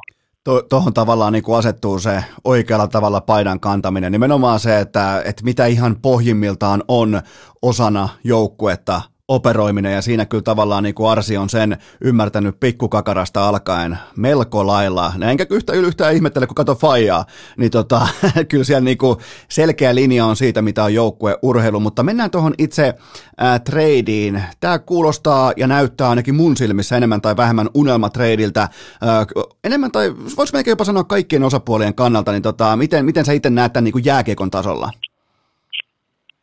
No joo, sitten kun toi trade tuli, niin, niin, niin siinähän nyt oli ilmassa kaiken näköisiä joukkoja jo monta vuotta ollut, että tota no, niin, lähtö tulee, mutta sitten kun tämä tapahtui näin, että Colorado oikeasti halusi, ja sitten kun ne pisti valueita vielä, että sieltä lähti ykköskierroksen pakki, taitava hyvä pakki, jolla on todennäköisesti erittäin hyvä NHL-ura edessä, ja sitten vielä sai niin tulevan varauksen, kakkoskierroksen varauksen, eli se millä Arsi meni sinne, niin hän jätti myös valueen parempan mitä hänet joskus aikoinaan otettiin, niin se oli täysin onnistunut siirto, ja sitten kun vielä oikeasti pääsee tuollaiseen joukkueeseen, joka on tällä hetkellä kerännyt runkosarjassa eniten pisteitä, niin sehän on oikeasti yksi mestariehdokas joukkue, niin onhan se kova juttu. Ja, ja mä uskon, että toi viimevuotinen työntö, mikä Montrealilla oli, kaikkineen niillä liidereillä, mitä ne teki, ja sitten tämä kopin voima, johtavien pelaajien voima, niin, ja, ja mitä niissä ottelusarjoissa tapahtui, niin mä uskon, että Arsi pystyy antaa sitä tietotaitoa sitten sille joukkueelle, joukkueelle sitten, että tästä vuodesta tulisi onnistunut, onnistunut heidän tavoitteen mukainen, eli voittaa toi mestaruus, mutta kun se matka tulee olemaan raaka ja raastava, että et jo ensimmäinen ottelusarja, mitä aletaan pelaa, niin kuten tiedät, niin se on yksi kovimpia aina – mitä missään pallopeleissä pelataan juuri se eka. Ja nimenomaan NHL, kun siellä otetaan käytännössä tämän divisionan jaon ja wildcardin takia, niin siellä voi tulla parhaat parhaita vastaan välittömästi. Toki enemmän ehkä tätä tapahtuu idässä, mutta ei siellä lännessäkään yhtään niin kuin ilmasta lounasta ole edessä, mutta tuosta Coloradosta kuitenkin sen verran, että ne on, ne on siis kaatunut San Joseelle, ne on kaatunut Vegasille, ne on kaatunut Dallasille, ja sieltä on puuttunut se tietyllä tapaa vähän niin kuin Lehkonen, joka menee sinne, missä on vähän, siellä on vähän ikävä pelata siellä maali edustalla ja kypärä silmillä painaa kypärä huurussa jokaiseen tilanteeseen täysillä ja, ja niin kuin tavallaan on piikkinä vastustajan ihon alla ja nimenomaan sillä alueella, missä sulla nyt välttämättä ei ole koko aikaa kivaa, niin, niin tota, siinä mielessä ainakin mun papereissa aika hyvä fitti. Joo, se, tota, se ensimmäinen kierros NHL, mitä nyt tässä on niin monta vuotta sitä seurannut, niin se on kaikista lajeista niin yksi kovimpia, koska se on ottelusarja. Ja, ja siinä on patterit täynnä melkein kaikilla joukkueilla ja sitten siinä on tämä brutaalisuus mukana. Eli vaikka me Suomessa höpötellään kaiken näköistä, että taklaukset poistuu ja keskialueen taklaukset, sitä tätä ja tota, niin se eka kierros, niin, niin, niin lähes järjestäen ensimmäisestä peleistä siihen viimeiseen peliin, mikä siinä e- ekassa ottelusarjassa on, niin taklaukset pyörii siinä 120. Mä oon nähnyt sellaisenkin pelin, missä taklauksia oli yli 160. Mieti, 60 minuutin aikana. Ja, ja, nimenomaan, niin, niin, niin. niin, ja nimenomaan vielä se, että siinä ei taklata välttämättä vastustajan niin kuin fyysistä puolta, vaan henkistä puolta. Halo? Mihän Ika meni? Varmaan oli liikaa toi taklauskeskustelu. Mit, mihän Ika? Mitähän nappia Ika paina? Ika, tuu takaisin. Mihin se meni? Urheilukääst!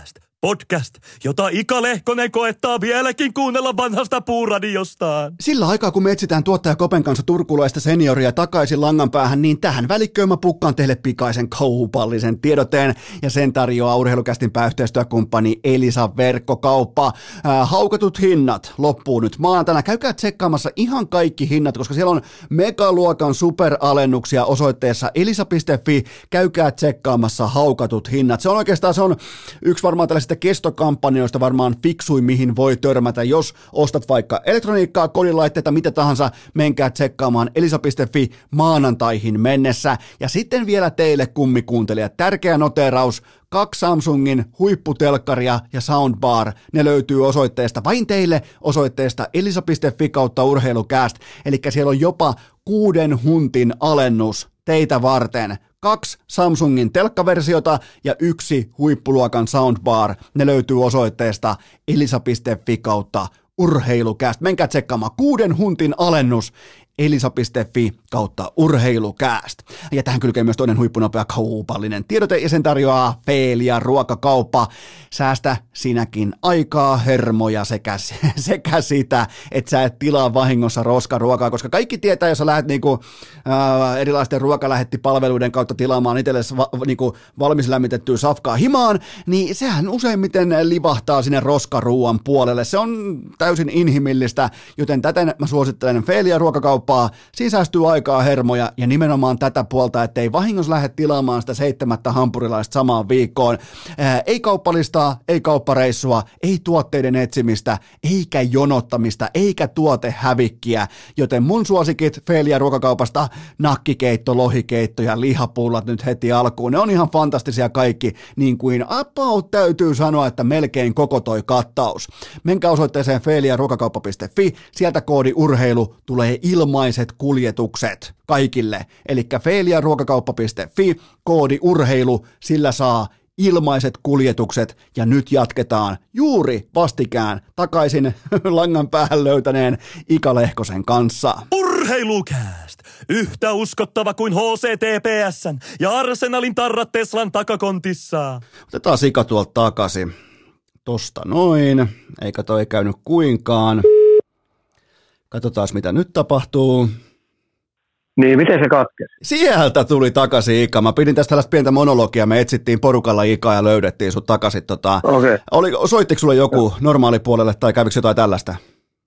En mä tiedä, se vaan katosi yhtäkkiä, se sun ääni katosi johonkin. Joo, kato, en mä, mä, mä en olettanutkaan, että sun kanssa tämä menee kerralla, kerralla haarukkaan. Ja tota, tämä kuuluu, silloin kun aletaan soittelemaan WhatsAppilla yli 60-vuotiaille ihmisille, niin, niin tämä on se hinta, mikä pitää maksaa. Mutta tota, o, oltiin siis tuossa ekan kierroksen karuudessa, kovuudessa. Mä olin just sanomassa, että äh, taklausten määrä, varsinkin kahdessa, kolme, äh, oikeastaan niin kuin yhdessä, kahdessa tai kolmessa ekassa äh, playoff-matsissa, niin useimmiten silloinhan ei taklata pelkästään vastustajaa fyysisesti, vaan nimenomaan henkisesti, niin tota, toi on varmaan sellainen asia, mistä sä lätkäfanina nautit aika korkeat. Mennään nimenomaan niin kuin joka kerta turpaan niin paljon kuin lähtee vaan, ja sen jälkeen aletaan sitten möyhentää fyysisesti, mutta se henkinen vääntö ekalla kierroksella, se on jotain hienoa.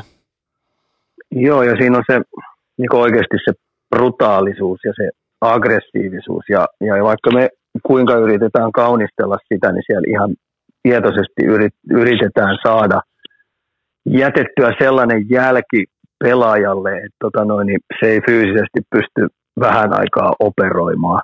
Että tota, on se, se on kova leikki. Ja, ja sen takia, niin kuin, että kun äh, Sutteri eli Kälkärin valmentaja aina puhuu, että jokainen ottelusarja on yksi kausi. Ja, ja siitä kun pääsee eteenpäin, niin alkaa aina seuraava kausi. Ja, ja mitä paremmilla fyysisellä äh, energialla energialla sä pääset eteenpäin, niin sen parempi. Se on, se on tismalleen näin ja Sutter vielä tietää, mistä hän puhuu. Hänellä on muuten tällä hetkellä jonkinnäköinen niin sellainen mediadominanssi käynnissä tuolla, äh, tuolla tota Kanadan puolella, että antaa ihan uskomattoman hyviä one-linereita ja lyhyitä vastauksia, mitkä niin kuin tavallaan tiivistää tällä hetkellä aika komeasti sen, mihin, mihin tota oranssi-punapaidat on menossa, mutta pysytään kuitenkin Coloradossa. Äh, väliin vähän kevyempi kysymys. Uskotko, että Nathan McKinnon näkee syöttää Arsille, koska McKinnon tunnetusti pelaa ravihevosen silmälaput ää, kasvoillaan? Joo, tämä oli äh, ihan multa tietoinen heitto ja joku äh, vähän lukee niinku rivien välistä vähän väärinkin sitä, mutta mä aina seuraan näitä huippupelaajia, että mä yritän löytää heitä tiettyjä heikkouksia ja tiettyjä sellaisia juttuja, että tota noin, koska nyt puhutaan kuitenkin maailman yhdestä eliittipelaajasta, joka tekee ihan illasta toiseen järjettömiä pistemääriä – niin nyt kun me mennään esimerkiksi ottelusarjoihin, niin, niin, niin äh, hänhän on targetti numero yksi siellä. Niin, niin vähänkin kun se pää on siellä ulkopuolella, niin vastapuoli yrittää sitä, sitä tota noin, vahingoittaa, sehän on selvä. Jo runkosarjassa nähtiin pari sellaista mälliä. Esimerkiksi Rangersin Pruuba heti äh, kuittas, kun, kun hän tuli sieltä siihen ruuhkabussiin pikkasen kupoli alhaalla ja oli lukinut sen laukauksen, niin niin, niin mä aina löydän näitä sellaisia, että miten mä ehkä korjaisin jotain, niin mä nostaisin pikkasen vähän roppaa vähän ylemmäksi, hartioita vähän taakse, leukaa vähän ylemmäksi, niin todennäköisesti sieltä aukeisi vähän linjaa. Et koripallotermeillä kun puhutaan, niin, niin sun pitää nähdä 360. Eli aina kun sä kuljetat palloa, niin, tota noin, niin ja vaikka sä oot lukinnut sen heiton, niin sä pystyt löytämään neljä muuta pelikaveria sieltä. Ja tämmöisen osa-alueen, kun tois vielä McKinnonille, niin, niin se olisi aika mahdoton pysäytettävä. Mä, mä allekirjoitin silloin heti tuoreeltaan sun näkemyksen, koska mä tiesin, että se ei ainoastaan, sä et ainoastaan argumentoi jääkiekon, vaan myös muiden lajien puolesta nimenomaan se kokonaiskuva ja se hahmotus, miten on operoi. Ja mä nostan vielä äh, yhden seikan esiin tästä supertähtiluokan pelaajasta, nimittäin mun mielestä Nathan McKinnon ei ole mitenkään järkyttävän hyvä kelloa vastaan, jos, äh, tai niin kuin, varmaan saat kiinni sitä, mitä mä haen, kun mietitään vaikka jotain Tom Bradyä, äh, sen puolitoista minuuttia on toisten viikko. Kun taas sitten, kun mennään äh, Coloradoon vaikka jahtaamisasemassa tosi paikassa Game 7, Game 6, kun on pakko nousta äh, tasoihin, niin me nähdään pakottamista, me nähdään junnujääkiekkoa, me nähdään asioita, mitä se ei välttämättä tee omalla mukavuusalueellaan muuten, niin, niin se on sellainen henkinen tavallaan puoli, mikä McKinnonista pitää saada kuntoon tosi hetkellä. Se alkaa pakottamaan peliä liikaa. Tämä on, niinku, tämä on mun viimeisen tällainen oikeastaan neljän, ehkä viiden vuoden noteraus. Esko Kuomasen, niin sä oot oikein hyvin jäljellä. Ja nyt on nyt, mä, mä menen pikkasen tähän meidän lajievoluutioon. Meidän lajihan on tosi nuori, kuten tiedät, ammattilaistasolla. Koripallo on, on monta, monta ikäpolvea meitä edellä. Jalkapallo on monta, monta ikäpolvea meitä edellä. Meidän laji on ammattilaissektorilla tosi nuori. Niin kaikki nämä meidän, otetaan nyt vaikka liiga, otetaan vaikka SHL, otetaan, otetaan NHL, niin, niin kaikki nämä parhaimmat pelaajat, niin ei heidän ole oikeastaan koskaan tarvinnut pelata ää, niin sanotusti kelloa vastaan tai numeroa vastaan, että mikä se kulloinkin tilanne on. Ja me opetellaan edelleen, ja meidän tähtipelaajat on edelleen opettelee sitä, että millä tavalla sä pystyt kontrolloimaan – sitä, eh, sitä kelloa, tai millä tavalla sä kontrolloit sitä johtoa, tai millä tavalla sä kontrolloit maalin, maalin peli plus, plus miinus johonkin suuntaan. Et, et, se vaan tulee vielä pitkän aikavälin kanssa, että oikeasti johtavat pelaajat huippusarjoissakin oppii tuohon elementtiin, että meillä on hirveästi pelaajia huippujoukkuessa, jotka leikkii edelleen voiton kanssa. Se on, se on totta ja nimenomaan vielä sellaisia pelaajia, jotka äh, pakottaa tilannetta, ei käyttäydy, koska ainahan pelaamisen suoritteen pitäisi olla huippupelaajilla samantasoinen tavallaan olosuhteista huolimatta. Ja jotkut menee siihen niin kuin tavallaan pakkospiraalin, että hei nyt mulle tähän, mä hoidan, mä vien, mä kuljetan, mä lauan, mä syötän, mä. Sama kuin sama futispelaaja haluaisi antaa kaikki vapaarit, rankkarit, kulmapotkut, maalipotkut, sivuraja, heitot, niin eihän sitten tule mitään. Ei. Et, et, futiksessakin me tiedetään se, että jos johdat maalilla, niin paras tapa on kierrättää palloa, juoksuta sekunteja pois.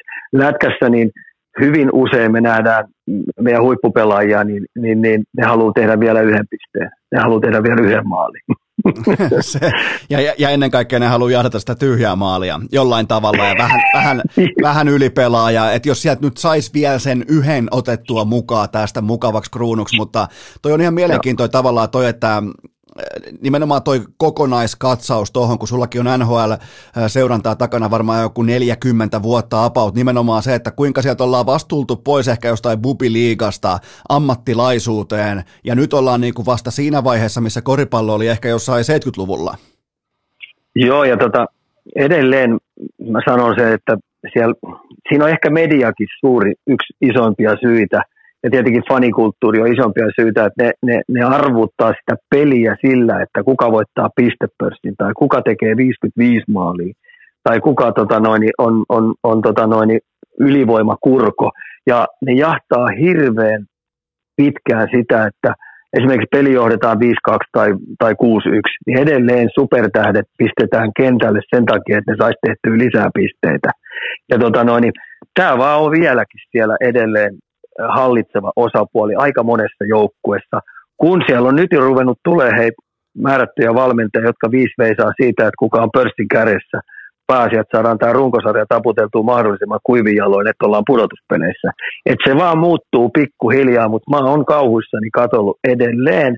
Se kulttuuri on ed- erittäin vahvana siellä läsnä jatketaan kulttuurista tavallaan. Mä en tiedä, susta on tullut enemmän tai vähemmän niin kuin nyt huippuluokan podcastaja, koska sä nakuttelit mulle äsken aikamoisen aasin silloin tähän valmiiksi, mitä mä pääsen nyt oikeastaan marssimaan ihan täysin äh, sun tavallaan siivellä, koska nyt seuraava aihe on nimenomaan tämä tähtipelaaja, kultti tähtipelaajat, koska NHL tällä kaudella peräti 45 piste per peli pelaajaa. Herra Jumala, 45 yksilöä yli pauna per peli tahdissa. Viime kausina 22 kappaletta, sitä edellisenä 22 kappaletta ja niin edelleen. Joten tota, mä haluan sulta tavallaan niin kuin ison kuvan näkemyksen tähän, että onko tämä nimenomaan tätä, että valmentajat yrittää paapoa tähtipelaajia, mediapaine pakottaa tähtipelaajat askiin, uusi megasopimus ESPNn kanssa vaikuttaa jossain taustalla.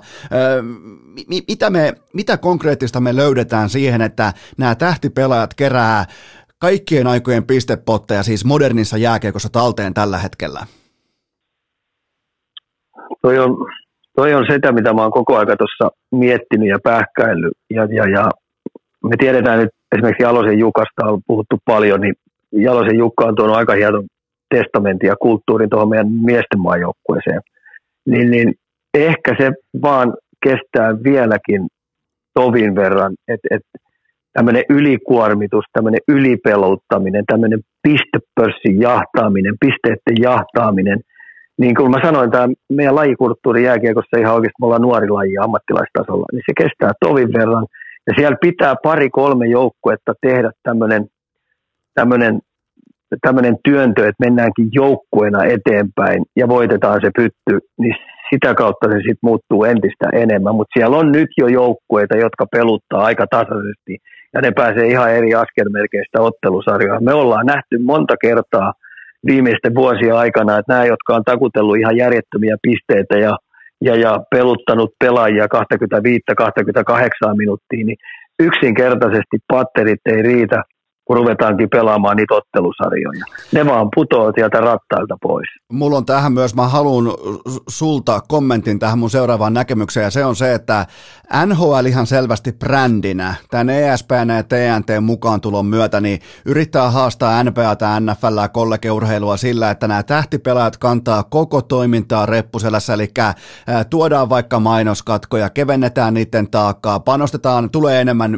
vaikka sitten YVtä, nimenomaan se, että valmentajat valmentajat tai lajikulttuuri ohjaa, ei välttämättä valmentajat, vaan lajikulttuuri ohjaa valmentajia siihen, että missä tahansa tilanteessa pääsee nimenomaan tankkaamaan näiden tähtipelaajien pistepottia, niin se on hyvä asia lajin puolesta, koska ESPN esimerkiksi tällä hetkellä, jos katsot niiden lähetystä, niin siellä ei puhuta mistään muusta kuin siitä, kuinka paljon McDavidilla on, kuinka paljon Drysaitelilla on, kuinka paljon Matthewsilla on maaleja ja kaikki tämä, niin se on tavallaan mun näkemys tähän nykyhetkeen, että tähän on ylireagoitu tähän ESPNn ja nimenomaan Disneyn viihteellisyyteen ja nimenomaan siihen, miltä näyttää niiden vaikka NFL-tuote ja NBA-tuote, niin NHL haluaa olla yhtäkkiä samanlainen ja se johtaa nimenomaan tällaiseen kaahausjääkiekkoon tähtipelaajien osalta. Onko, onko oikealla jäljellä?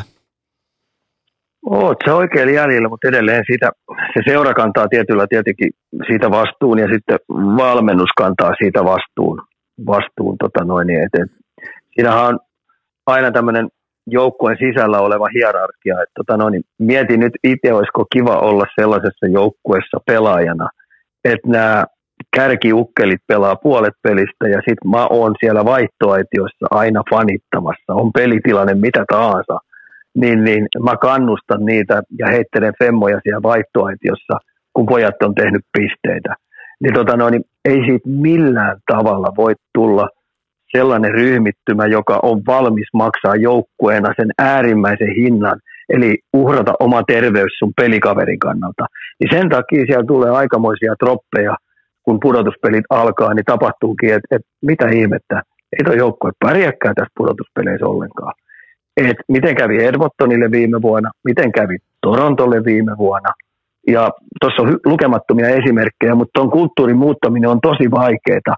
Ja se vaatii yleensä sen, että se toimistosta alaspäin se, viit, se, se valahtaa sinne, että nyt me ruvetaankin joukkoina pärjäämään, eikä yksilöinä.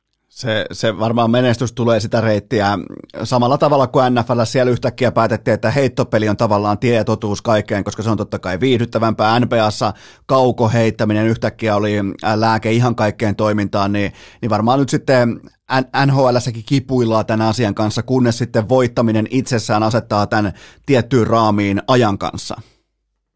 Joo, ja niin kuin mä sanon, niin toi pelin evoluutio menee siihen koko aika, että on nopeampaa ja nopeampaa ja taitavampaa jätkää tulee, mutta mut ihmeellä sä jaksat mä heitän tämmöisen matemaattisen yhtälön, eli runkosarjassa pelataan 82 peliä, eikö niin, joka toinen päivä. No niin, ja mä laskin, että tota, noin, niin keskivertopelaaja, eli otetaan tuossa kolmos, kol, kolmannen linjan pelaaja, se pelaa noin 25 vaihtoa.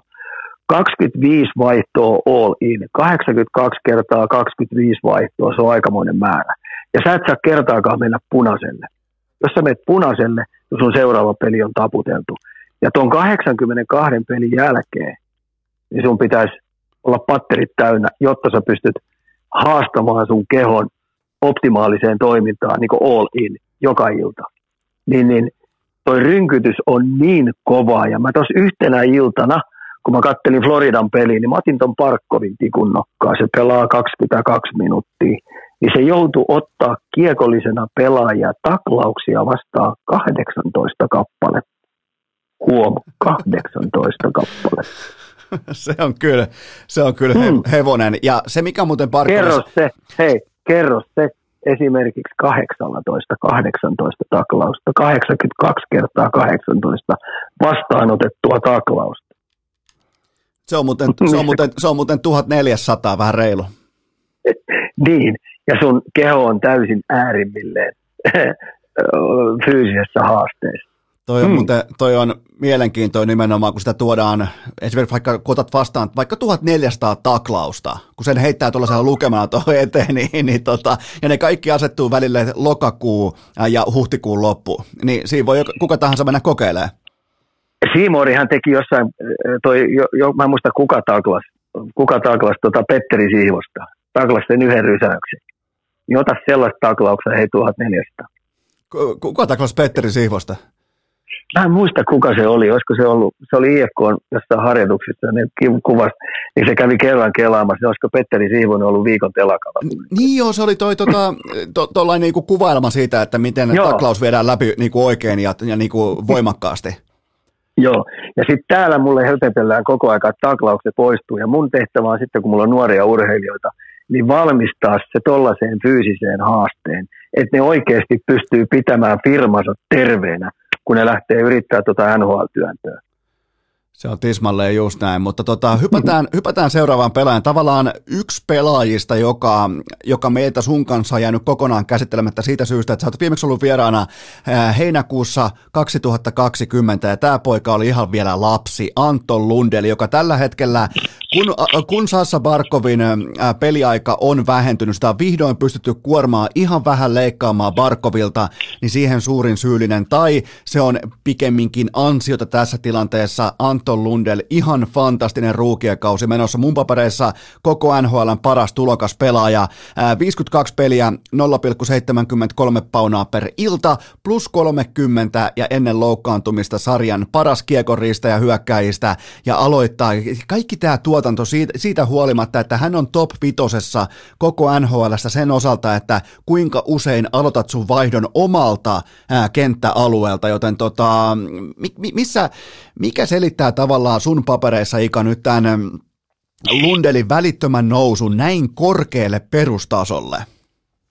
Tota, mä oon sun kanssa täysin samaa mieltä, että ihan dominoiva ruki. Et, et, et, ajattele, jos tämä kyseinen kaveri pelaisi Montrealissa, eli tuossa markkina-alueessa, tuossa tossa media, mediapaikassa, mikä Montreal on, niin toi pytty, toi, toi, toi, toi tulokaspalkinto olisi jo jaettu Lundelille. Että hänen harmikseen hän pelaa Floridassa. Niin se on vähän niin kuin ikkunasta ollut, näyteikkunasta koko aika vähän niin kuin piilossa. Mutta tota, mä oon täysin samaa mieltä, että ihan dominoiva juttu. Ja nyt kun me tullaan Anton Lundeliin, niin, niin mä en olisi ikipäivänä uskonut, että noin kovassa sarjassa, noin kovassa voittavassa joukkuessa, niin hän on ryöstänyt itsellensä päivästä numero yksi todella ison voittavan roolin tuosta joukkueesta. Että tota noin aivan huikea työntö. Ja sitten kun mä mietin, mitä siellä taustalla on ollut, niin viimeiset kolme vuotta, kaksi-kolme vuotta, no sanotaan kolme vuotta, niin hän on valmistautunut tuohon NHL ää, esille tulemiseen samalla lailla kuin Iivo Niskanen olympialaisiin. Että repikää pojat siitä. Se on muuten mm. erittäin, erittäin hyvä kuvailma siitä, että sillä ei ollut missään vaiheessa mihinkään kiire. Se ei ole kiinnostunut mistään niin kuin piirikunnallisista, vaan se fokusoituu siihen isoon tavoitteeseen, joka on läpimurto NHL. Ja, ja se, mikä on Lundelin niin kuin kaikkea toimintaa on leimannut jo vuosikausia, niin on maltti, ryhti ja tietty niin kuin, aikuisuuden tilassa operointi, vaikka se oli vasta 17, 18, 19-vuotias, niin silti kaikesta tekemisestä tavallaan koko ajan paisto läpi se, että hei, mulla on toi yksi iso tavoite tuolla, ja sen takia mä teen, toimin tässä tilanteessa, kuten mä toivin. Pitää jättää pois kaikki nuoruuden hömpötykset, ei ole mitään Instagram-hassutteluita, ei ole mitään, ei olla rassaamassa mitään mopoa, ei olla missään festareilla hölmöilemässä, ei mitään tällaista, vaan se on ollut todella kliinistä se tavallaan tien, sanotaanko polun auraaminen tonne NHL, ja nyt poimitaan hedelmiä talteen. Aika kun lauseen muotoon sen laittaa, niin totta kai sen pitäisikin mennä näin, mutta onhan tämä silti aika harvinaista, että välittömästi ja tolle tasolle. Joo, tuossa, tuossa, tuossa sarjassa pelaa kaikki maailman parhaat jääkiekkoilijat niin lähestulkoon sataprosenttisesti. Ja tota noin, niin toi työntö, minkä hän on tuossa iässä te, tehnyt, niin toi on ihan sensaatiomainen. Mutta mä edelleen painotan, että hän ei ole kyllä ilmaita lounaita saanut.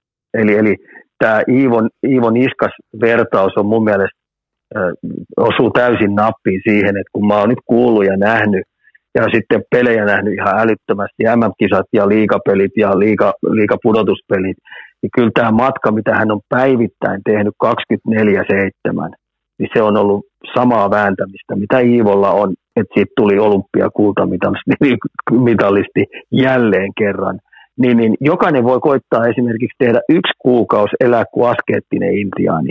Ja kaikki tähtää vain siihen, että, että sä saisit kolmen vuoden kuluttua valmis, äh, valmis siihen, että sä saat oikeasti mahdollisuuden pelata NHL ja sä ryöstät sen paikan joltain miljonääriltä. Niin, niin ei se helppoa ole että toi sitoutuminen ja paneutuminen tuohon juttuun, niin se on niinku aivan olympiatason toimintaa. Ja palkkioksi hän on saanut ja palkkioksi hän pelaa vielä erittäin hyvää jääkiekkoa.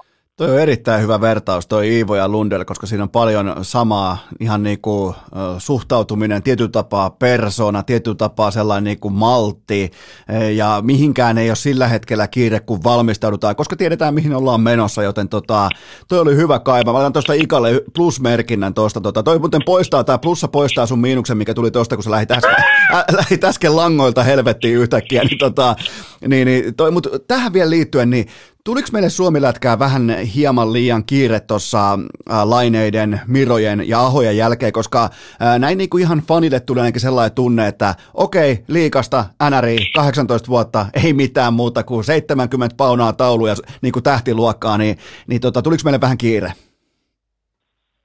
Ihmiset, ihmiset täällä luulee oikeasti, kun sut varataan, niin sä oot saman tien niin NHL-pelaaja ja, ja sitten kun sä teet NHL-sopimuksen, niin sä oot jo oikeastaan – tekemässä pisteitä siellä, mutta mä käytän semmoista vertausta siihen, että tota, sun täytyy joltain miljonääriltä ryöstää se pelipaikka. No ne, pystyykö sä niinku oikeasti, niinku, antaako joku sulle sellaisen mahdollisuuden, että ole hyvä ja ota tuo mun sopimus tossa.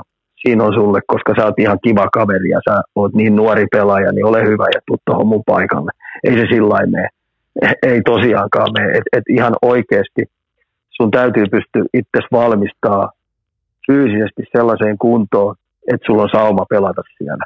Ja, ja, ja olla, niin, ja olla tiedätkö, kaikilla mahdollisilla keinoilla niin valmis siihen fyysiseen ja henkiseen haasteeseen, mikä toi on tuolla. Et, et, varsinkin ekan vuoden mies, mikä sinne menee, niin se ensimmäinen ulospuhallus, että sä oikeasti, että et sä voit olla vähän energisesti huono, on se paiviikko. Ennen sitä sä et saa kertaakaan sipata. Et kertaakaan. Ja toi se on, on fakta. Ja toi on, toi on erittäin tavallaan tarkka noteraus toi, että pitää varastaa se työpaikka toisilta miljonääreiltä ja siihen vielä tavallaan lisättynä se, että jos sä meet ontuvaisena henkisesti tai fyysisesti siihen tilanteeseen, missä sä alat varastamaan miljonääriltä työpaikkoja, on alana sitten vaikka teknologia tai mikä tahansa pörssiyhtiö tai, tai sitten NHL-joukkue, niin nehän tuhoaa sut siihen paikkaan. Se on alfa-bisnestä, ne repii sut kappaleiksi siihen paikkaan, jos et sä ole valmis nimenomaan fyysisesti, jos, ne, jos sä meet sinne niinku, äh, valheellisin elkein tai valmistautumattomana, niin se on silloin siinä. Ja, ja, tota, ja siinä Lundell toimi erittäin maltillisesti ja fiksusti, että hän oli val... silloin kun hän laittoi sen niin kuin varkaan hupun päähänsä ja alkoi ryöstää sitä pankkia, niin tota, hän oli joukkueen välittömästi top kolme sentteri, välittömästi valmis siihen, niin tota, multa ainakin nousee, nousee hattu helvetin korkealle. Mutta mä otan vielä kiinni tuohon, kun sä sanoit, että Lundelle ei ole koskaan saanut ilmasta lounasta, niin mulla on tähän toista tietoa, nimittäin raportit kertoo Floridan suunnalta, että kun Alexander Barkov teki tämän ison, ison jättisopimuksensa, niin yhtäkkiä Lundelilta alkoi jäämään lounailta rahapussi kotiin. Voitko kuvitella? se on fiksu pelurin, peru, pelurin liike. Se on erittäin fiksu pelurin liike. Okay. Se on ihan hyvä pistää, se on ihan hyvä pistää kisassa maksamaan. Sillä on sen verran paksu lompakko, että se on oikein sillä. Se on ihan mm. totta. Mm. Siellä on 80 miljoonaa plus tuo entinen sopimus ja siellä on uusi Ferrarikin ja kaikkea. Niin tota, ja, ja jokainen, jokainen dollari on muuten täysin ansaittu Sassan tapauksessa. Joo. Että niinku, et, et onneksi, onneksi uskaltaa myös nauttia näistä, näistä tota, tienatuista rahoista. Oo, ja tuosta Lundelista vielä lisätty, että mä, mä oon kaikki Floridan pelit tänä vuonna katsonut, missä Lundeli on pelannut, ja mä odotin koko aika kotikatsomossa sohvalla, että nyt tulee se sippaus, nyt tulee se sippaus, nyt se väsähtää, nyt se tulee vähän ulospuhallus, koska se on kuitenkin nuori pelaaja NHL mittapuun mukaan. Hänen prime on 27-vuotiaana, eli silloin vielä aikaa valmistaa itsensä ihan eri levelille. Niin, niin päinvastoin, hän on perannut edellisen pelin tosi tarkkaan, niin se pystyy tuomaan aina uutta piirun verran vähän paremmaksi, piirun verran vähän paremmaksi, piirun verran. Ja se on hei henkistä, henkistä tota noin, kovuutta. Ja sitten hän on fyysisesti todella timanttisessa kunnossa. Sen on pakko olla, koska hän pystyy parantamaan koko aika omaa toimintaa hattua nousee täällä Satavan saaressa Antto Lundelille. Okei, mennään seuraavaan topikkiin. Se on NHLn terävimmät miekat. Tämä voidaan pitää lyhyenä, koska saadaan vaan osviitta siitä, että missä suurin piirtein mennään, mutta anna mulle sekä idästä että lännestä joukkoja, jota nyt tulee jokaisen fanin seurata erityisen tarkasti, kun mennään kohti kevään tosipelejä. Kälkäri Boston. No niin, ja nopeat perustelut vielä, vaikka otetaan Kälkäristä. Mm, painava, kurialainen, härski, menee harmaan alueen väärälle puolelle, mm, tekee sutteri kaikkensa, että et voittaa yksittäisen pelin. Ja se tulee valmistaa oma joukkueensa siihen ensimmäiseen ottelusarjaan sillä tavalla, että hän tekee taivaan ja maan välillä kaiken jopa sääntöjen rikkomalla, niin koittaa tuhota toisen joukkueen. Postoni, tämä on heidän kausi, jos ei tämä kausi pääty onnellisesti, niin alkaa jälleen rakennus. Se on totta, eli niillä on nyt niin kuin ihan pakotetustikin kaikki marmorit pöydällä. On, että sä tiedät sen Perseron ja, ja, ja Marsaan, niin ennemmin tai myöhemmin tuolla työnnöllä, mitä ne on vuodesta toiseen joutunut kannattaa Bostonia, jossain vaiheessa ihan oikeasti tankit tyhjenee. Se on ihan totta, vaikka Bergeron pelaa tällä hetkellä uransa parasta sesonkia, se on ihan uskomattoman hyvä. Sen siis, sen, sen niin kuin syvän datan noteeraukset on yhtä kovia kuin Prima-vuosien Henrik Zetterbergillä, jolla oli siihen saakka NHLn parhaita. Joten tota, uskomaton kausi menossa. Ja toi on hyvä poiminta nimenomaan Flames ja Boston, koska mulla on, äh, mulla on Florida ja äh, Colorado, mä oon ne niin monta kertaa kyllä jo käynyt läpi, että mä en nyt, nyt, nyt tähän kohtaan lähde kuitenkaan, koska no. mä, mä tiputan Carolinan pois tuosta äh, Floridan kannasta, tai Floridan rinnalta siitä syystä, että mun mielestä Carolina seisoo vähän tumput suorana koko siirtoviikon ja ne tyytyy enemmän tai vähemmän niin kuin perkuun jätteeseen. Joten mä otan, mä otan Carolinan pois idän kärjestä ja nostan Floridan sinne ää, tilalle. Joo, Karoliina on sellainen joukkue, että tota, no, niin se pelaa koko aika limitillä. Et, et mun kysymys on Karoliinan kohdalla se, että tota, no, niin pystyykö ne tuomaan extra effortin vielä lisää, koska sitä toi ottelusarja tulee vaatimaan heiltä. Ja sitten taas Florida, niin, niin mä sanoisin, että mitä tekee, että mikä on tämä kirun kohtalo, että millä tavalla se tuo jotain ekstraa siihen joukkueeseen, vai ottaako se heiltä tiettyjä osa-alueita jopa pois tulemalla nyt itse rosteriin. Että toi tulee ole tosi eh, mulla niinku luupin alla toi Floridan työntö, kun aletaan menee pudotuspelejä kohti. Ja sitten taas Kälkärin tai tuo Coloradon keissi on ihan puhtaasti se, että miten heillä hermo kestää pelata, koska heitä tullaan rikkomaan todella kovin, koska ne on ollut dominoiva jääkiekkojoukkue niin hyökkää suuntaan, niin millä tavalla heitä otetaan ää, aseita nyt pois ja miten ne pystyy siihen, siihen sitten vastaamaan. Mun, mun näkemys tuohon Giroun saapumiseen Panthersiin on se, että niin kuin sä tiedät NFL NBAssa, niin monesti kun tällä ei koko kaupungin seuratuin kapteeni, tähtipelaaja, koko organisaation kasvot siirtyy toiseen joukkueeseen, niin siitä poistuu kaikki se taakka. On helpompi hengittää, voi mennä vaikka Barkovin leveiden hartioiden taakse, ei nyt piiloa, mutta pelata kuitenkin varjoista. Koko aika ei tarvitse selittää medialle, koko aika ei tarvitse olla saatavilla, niin tästä syystä mä odotan todella vapautunutta Chiruuta nimenomaan panteripaitaan. Okei, okay. no niin, katsotaan. Toi, toi on mitä, tavallaan mun... Mitä, niin. Joo, mitä, mitä, mitä tiskiin tulee, mutta kun mä, Karoli, tai toi Florida on kuitenkin ylivoimalla ollut erittäin hyvä. Heillä on hyviä aloittajia ollut ja Lundelilla on tietty, tietty jo status siellä. Niin, niin miten tämä kaikki hierarkia muuttuu ja millä tavalla ne kasaa uudestaan niitä ketjuja – voi, vaan käykö nyt sillä tavalla, että he lähteekin vähän jalkoja pois, he lähtee vähän kamppailupelaamista pois, he lähtee vähän puolustuspelaamista pois, mutta hei, aika tulee näyttämään. Se on totta, ja toi Giroud tällä hetkellä pelaa tota, ää, Barkovin laidalla, että se ei tule sentterirotaatio näillä näkymin mukaan ollenkaan. Okei, okay, joo. No niin. Eli ne, ne jatkaa niiden, niiden tutulla, tutulla luotettavalla sentteriosastolla ainakin tämän hetken raportin mukaan, mutta otetaan, otetaan vähän suututtaa ikaa. Vähän, vähän Suomi-lätkästä, tota, sulla on tähän aina, aina kun mä oon jutellut sun kanssa, me ollaan juteltu meidän, me mennään varmaan tuonne niin kuin tällä hetkellä, muistaakseni että alettiin juttelemaan näistä asioista joskus 2007, eli tuollain 15 vuotta taaksepäin, niin, niin vaikuttaa, tulee olympiakultaa, tulee menestystä, suomalaiset nhl pärjää tuolla ison veden takana, mutta miten täällä pinnan alla, miten kimalteen alla, miten, miten suomalainen jääkiekko voi, voi, vaikkapa juniorijärjestelmä, sarjarakenteet, nämä kaikki, niin anna mulle sellainen niin kuin pikaperkaus siitä, että missä mennään.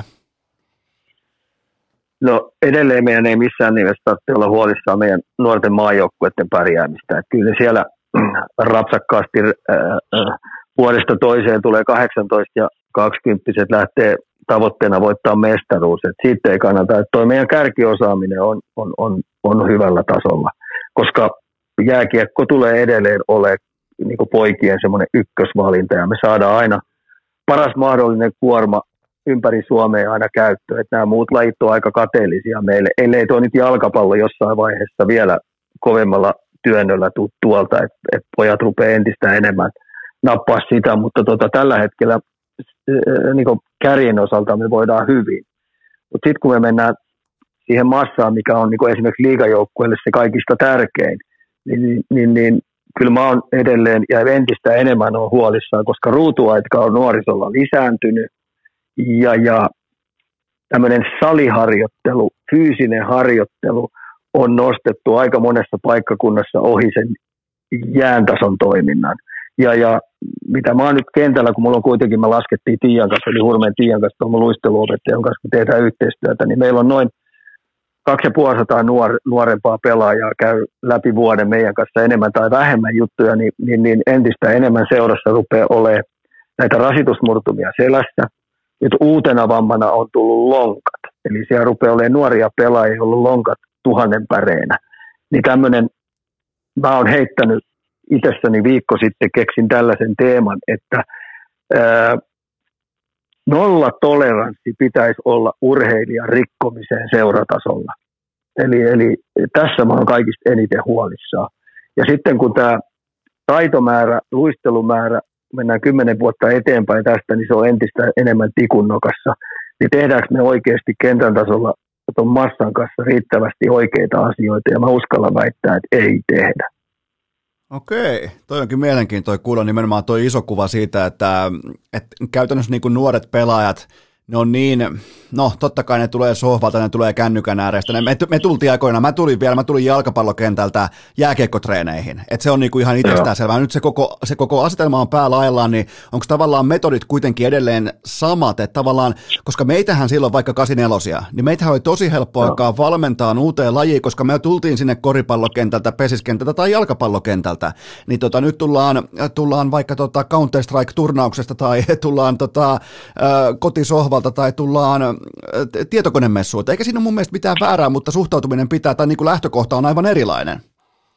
Joo, ja tota, tämmöinen monipuolisuus, tämmöinen jatkuva liikkuminen päivittäisellä tasolla, niin se on entistä enemmän vähentynyt. Ja, ja, ja sitten kun ajatellaan itse jääkiekon kannalta tai vaikka nyt, no joo, mennään jääkiekkoon vaan, niin, niin, niin kauhea kiire on. Ja, ja sitten niin kuin mä sanon, niin tämmöiset testitulokset on yhtäkkiä ruvettu nostaa tikunnokkaa, että jollain testituloksella mukamas niin oikeasti tehdään susta jääkiekkoilija. Mä annan esimerkin, Pavelski, sä tiedät Dallasin Pavelskin, niin, niin viikko, kun kausi on, viikko kun kausi on ohi, niin hän aloittaa jääharjoittelun. Ja hän harjoittelee jäällä tosi paljon, koska tämä on jääurheilu. niin, tota noin, niin meillä entistä enemmän niin satsataan siihen, että tulokset hyvin nuoressa iässä rupeaa jo nousemaan. Ja kun Arsiti siirtyi Frölundaan, se oli pelannut jo kaksi ja puoli vuotta niin kuin, äh, ammattilaisjääkiekko SM-liigassa, niin se nosti penkiltä 62,5 kiloa. Ei se ollut ikinä, ei se ollut ikinä, ei se ollut ikinä niin kyykännyt yli oman painonsa. Se paino ensimmäisen, kun se pelasi liikaa, niin 60, 63 kiloa muistaakseni. Okay. Niin, niin voit, vaan kuvitella, voit vaan kuvitella, minkälaisia voimatasoja hänellä oli ja minkälaista voimaharjoittelua hänellä on ollut. Versus kun mä katson nyt tuossa noin, niin jätkät saamari tuolla yläasteen kasiluokkalaiset, niin kuiva harjoittelee niin uskomattomia juttuja, että mä ajattelin, että ei helvetti, että noi on, noi on ennen 20, nuo jätkät jo rikki. Ja nyt kun mä tiedän siellä, että siellä on rasitusmurtumia selässä ihan älyttömästi, niin silloinhan sun firma on jo niin murrosikäisenä jo rikki, niin millä helvettiin sä pystyt ammattilaisjääkiekkoa pelaamaan, jos sulla rupeaa niin selkä ole siinä kunnossa, että tämä täytyy huoltaa koko aika. Tai sulla on ennen 20 niin lonkkavammoja ollut, sun lonkka rupeaa jo kulumaan. Niin sun, tai sun niin, niin tai sun, sun olkapäät, niin, sun olkapäät ei ole tasapainossa ja sun lihastasapaino on huono, sulla on takareinit tota noin, niin, ei ole elastiset, niin, tota noin, niin toi on hirveä oravan pyörä, sä et pysty millään pelaamaan ammattilaisurheilua, jos sä oot nuorena jo rikkonut itse. Toi on muuten erittäin tärkeä pointti. Toi on sama kuin, että olisit vaikka yrittäjä ja sun, sulla on niin paljon velkaa, että pelkät korot syö sun kaiken tuloksen ja siitä pitäisi niinku vasta aloittaa se toiminta. Niin eihän sitten yhtään mitään, koska se korkotaakka kasvaa koko ajan kovemmaksi, kun sulla lonkka heikkenee, sulle tulee, saattaa tulla kompensaatiovammoja ja näin poispäin. Niin, tota, niin, niin toi on se, mitä mä niinku en halunnut kuulla, mutta toi on mun mielestä se, koska mulle tulee jatkuvasti, mulle tulee jatkuvasti huolestuneita viestejä tonne tota Instagramin inboxiin. Mä nyt lähden sel- selittää sulle sitä, että mikä on Instagram Joo. tai inboxi, mutta tota, sinne tulee huolestuneita viestejä tuolta kentältä, että et riuhtomista, teutarointia ja repimistä on. On, ja tota, niin kuin, mä, mä heitän nyt ihan oikeasti niin kuin haasteen seuroille, kun ne puhuu kauniisti, niillä on hienot pelaajapolut ja niillä on paperilappuja sitä ja tätä, ja ne esittelee omaa seuraa toimintaa niin numero yksi kaikille vanhemmille, vanhemmille ketkä on niin joukkuelajeissa siinä, niin seuran vastuu on pitää se, että kun ne harjoittaa urheilijoita fyysisesti ja pistää lihastasapainoa kuntoon ja sitä lajivoimaa kuntoon, niin siellä oikeasti pitää olla nolla toleranssi. Se, se lapsi ei saa mennä rikki. Sille ei voi aiheuttaa pysyviä vammoja, mitä se joutuu koko ikänsä tekemään. Et mieluummin kaikki kiire pois ja vaasteeni Juuson sanojen mukaan, perkele, pitäkää se peli keskiössä. Sitä varten on tullut joukkueurheilu. Pelatkaa, pelatkaa, pelatkaa, pelatkaa. Hmm. Se on, se on tismalleen juuri tällä tavalla. Alkaa tunti täyttyä ja mä lupasin, että mä pidän sua vain tunnin askissa tänään. Se on, että sun peliaika tänään on tunti, niin lopuksi vielä selitä mulle, piirrä mulle vaikka kuva tai avaa vaikka puuradio, koska mä en ymmärrä, mutta, mutta Olli Jokinen ja Jukurit, ne on runkosarjan kakkosena, lähtee ihan realistisella sotilla kohti Kanadan maljaa, niin, niin, niin kerro mulle nyt Ika, että miten? Ei se pitäisi olla mahdollista, ja mä oon tätä nyt miettinyt, kun toi Olli tuli tuohon toho liikakuvioihin, niin se oli uusi piristysluiste sitten loppuviimeksi SM-liigalle. Kiitos, kiitos tämän Vierumäen dominoinnin, kun siellä on valmentajakoulutukset ja muut, niin se tuli ihan ohi, ohi tota noin, Vierumäen koulutuksen omalla ajatuksilla, omille jutuille. Ja mä vertaan tätä, ja muistat silloin kun mä olin pelurina, oli, niin sä oot ollut silloin pieni, en mä tiedä, onko sä silloin ollut edes muuta kuin isä, isässä säkeissä, niin, tota noin, niin tämä kuuluisa pääkaupunkifinaali IFK vastaan Jokerit. No, täytyy... niin, niin mehän, joke, niin, mehän täytyy, jokereet. Mä, mä, mä, tote, mä toteen niin. vaan, että ei nyt ihan suoraan, ei ole omallakaan VHS-nauhalla. että, et, et, et, nyt kun niin. sä, et, et, ota, ota sykkeä tällaiset, että en mä nyt ihan niin vanha ole. niin, niin, tota noin, niin, niin, niin pappa ruotsalainen toi jokerit pahnan pohjimmaisilta ää, paikallisfinaaleihin. Niin tämä on vähän sama juttu, että sen jälkeen ei ole tämmöistä sensaatiomaista työntöä tapahtunut, että oikeasti pahnan pohjimmaiselta nostettiin jääkiekkojoukkue, joka pelasi viimeisenä runkosarjakierroksena vielä runkosarjan voitosta. Että et toi on valmennuksellisesti niin kova juttu, ja sitten kun sä pistät tämmöisen matemaattisen yhtälön, että aina puhutaan Pohjois-Amerikasta, jos sä pystyt edellisen vuoden statseja parantaa kolme prosenttia yksilöltä, niin sä oot onnistunut yksilön suorituksen. Nyt kun sä katsot, pistät kaikki Mikkeli Jukureiden pelaajat, niin kolme, pinnaa ei, kolme prosenttia ei riitä heidän kauden parantamisesta edellisestä vuodesta, vaan ruvetaan puhua yli 10 prosentin parantamisesta. Ja, ja toi to, on ihan ja to, sensaatiomainen suoritus. Tuohon mä lisään vielä sen, että osalla oli siis niinku, osalla oli käytännössä voiko sanoa jopa, että ura oli siis lipumassa, siellä oltiin ihan oikeasti menossa oikeisiin töihin tolla menolla, aika monikin pelaaja. Ja tavallaan niin kuin sieltä jostain jostain niin kuin arki seitsemästä, seitsemästä kolmeen työpaikan niin kuin, äh, sumusta.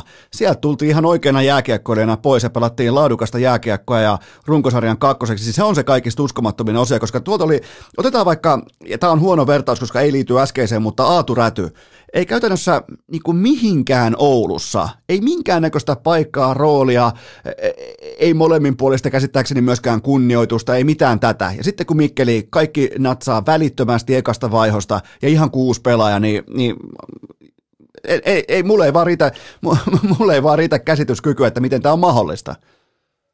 Joo, ja tota, niin kuin sä sanoit, tuossa oli aika monta pelaajaa, jotka niin kuin, tämän kauden jälkeen olisi pitänyt niin oikeasti rupea siirtyä toisiin hommiin. Et siinä oli niin moni ura niin taputeltu jo siihen, että nyt on nähty jo, että et mailit on täynnä, ole hyvä ja rupeaa tekemään jotain muuta kuin jääkiekko. Et onnistuminen, sitten kun sä otit tämän rädyn tässä esimerkiksi, niin, niin, niin annetaan nyt kredittiä Kärpille. He ei mustasukkaisuudessaan pitänyt, ne ei ollut lajikateellisia ja pitänyt vaan vapautti sen sieltä tietyllä tavallaan kahdeista pois ja ennakkoluuloista sieltä pois ja antoi sen raakileena Olli Jokiselle. Niin tämä on hyvä esimerkki, malliesimerkki siitä, että ihan oikeasti niin ei välttämättä se oma kasvattajaseura olekaan sulle oikea paikka, että lähde ja kasva jossain toisessa paikassa ja saa sieltä fressi uusi startti, niin kaikki voi mennä. että liian kauan määrätyt pelaajat puskee, puskee omassa kasvattajaseurassa ja se, ne on vähän niin kuin lukittu jo omine heikkouksineen siitä, että tota noin, niin toi nyt on tontalainen pelaaja ja sillä siisti. Että, että mä näen edelleen monessa liigajoukkuessa sellaisia nuoria pelaajia ja harmittaa niiden puolesta, että no pitikö jäädä tuohon. Te olette nyt vähän tukossa ja lukossa tuossa omassa joukkueessa.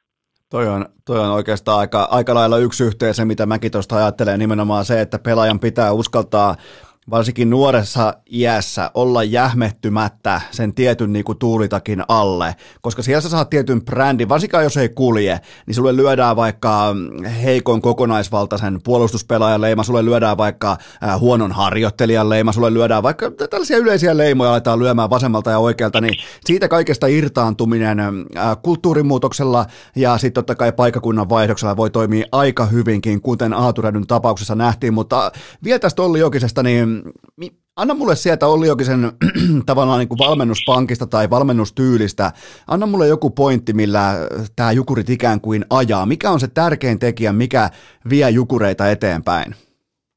No tota, tietenkin kun Ollilla on niin äh, laaja kattaus omasta pelaajaurasta ja sitten se on nähnyt taivaan ja maan välillä niin pelaajana kaiken. Ja sitten kun se on ruvennut siirtymään ja huomannut, että hänellä onkin intohimo tämä valmentaminen, niin se on joutunut aika monta vuotta vähän miettimään niitä juttuja, että mitä mä en ainakaan tee niitä virheitä, mitä hänen määrätyt valmentajat teki.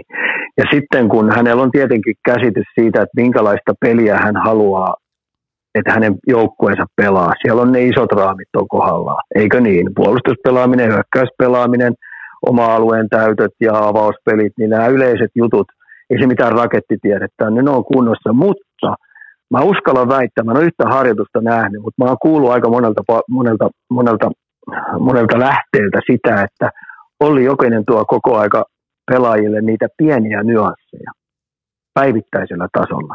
Eli ne on ne jutut niin yksilötasolla on aika isoja juttuja pelaajalle, että sä pystyt antaa heille informaatiota siitä, mitä pieniä juttuja sä voisit tehdä pikkasen paremmin.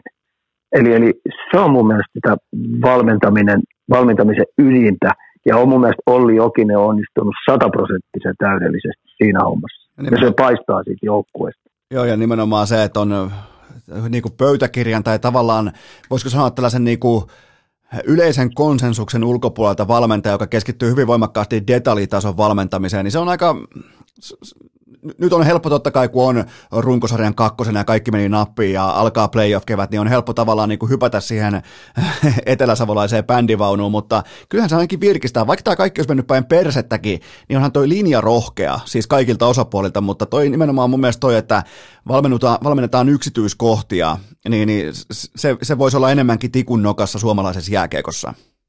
Joo, ja mä pelkäsin tässä hei kuule samanlaista juttua, että, että onneksi tämä on nyt päättynyt näin hienosti, koska nyt jokin se oli ihan oikeasti Pohjois-Amerikassa silloin sellainen maine, niin si, si, siitä puhutaan siellä jo aika monessa seurassa. Niin tästä todennäköisesti kuule käy sillä että Olli ryöstetään Pohjois-Amerikkaan ja se aloittaa ehkä AHL päävalmentajana, tai sitten se hyppää johonkin NHL-organisaatioon jo apuvalmentajasta. Tästä tapahtuu sellainen ryöstö, hän on sellainen maine ja sellainen puusti käy siellä mediassa Pohjois-Amerikassa.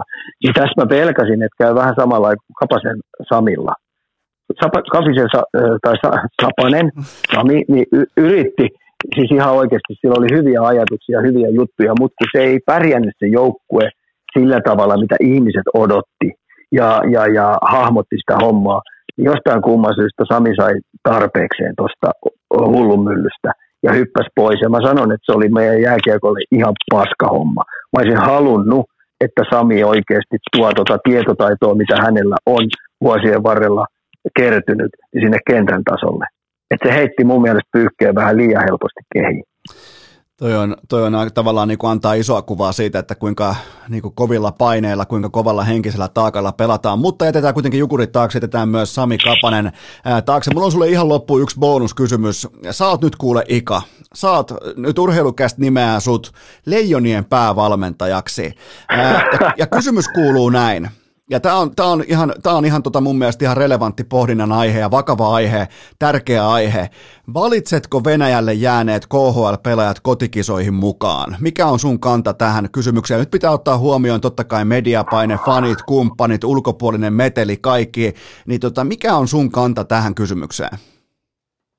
Valitsisin. Joo. Ei kahta sanaakaan, koska ihan oikeasti se on aikamoinen stressin paikka, aika kauhea tilanne niillä pelaajille, että ne on, ne on puun ja, tai kiven ja kuoren siis ihan järjettömässä puristuksessa siellä. Ja mä tiedän sen, että ne on yrittänyt kaikin mahdollisin keinoin päästä sieltä kotimaahan takaisin ja, ja, ja, jollain konstilla me jopa suosittelisin, että meidän valtiovalta ja meidän virkamiehet olisi poikiin vähän yhteydessä, että mikä tilanne on, mikä henkinen hyvinvointi ja fyysinen hyvinvointi on tällä hetkellä – kun on vähän niin sanotusti jumissa siellä.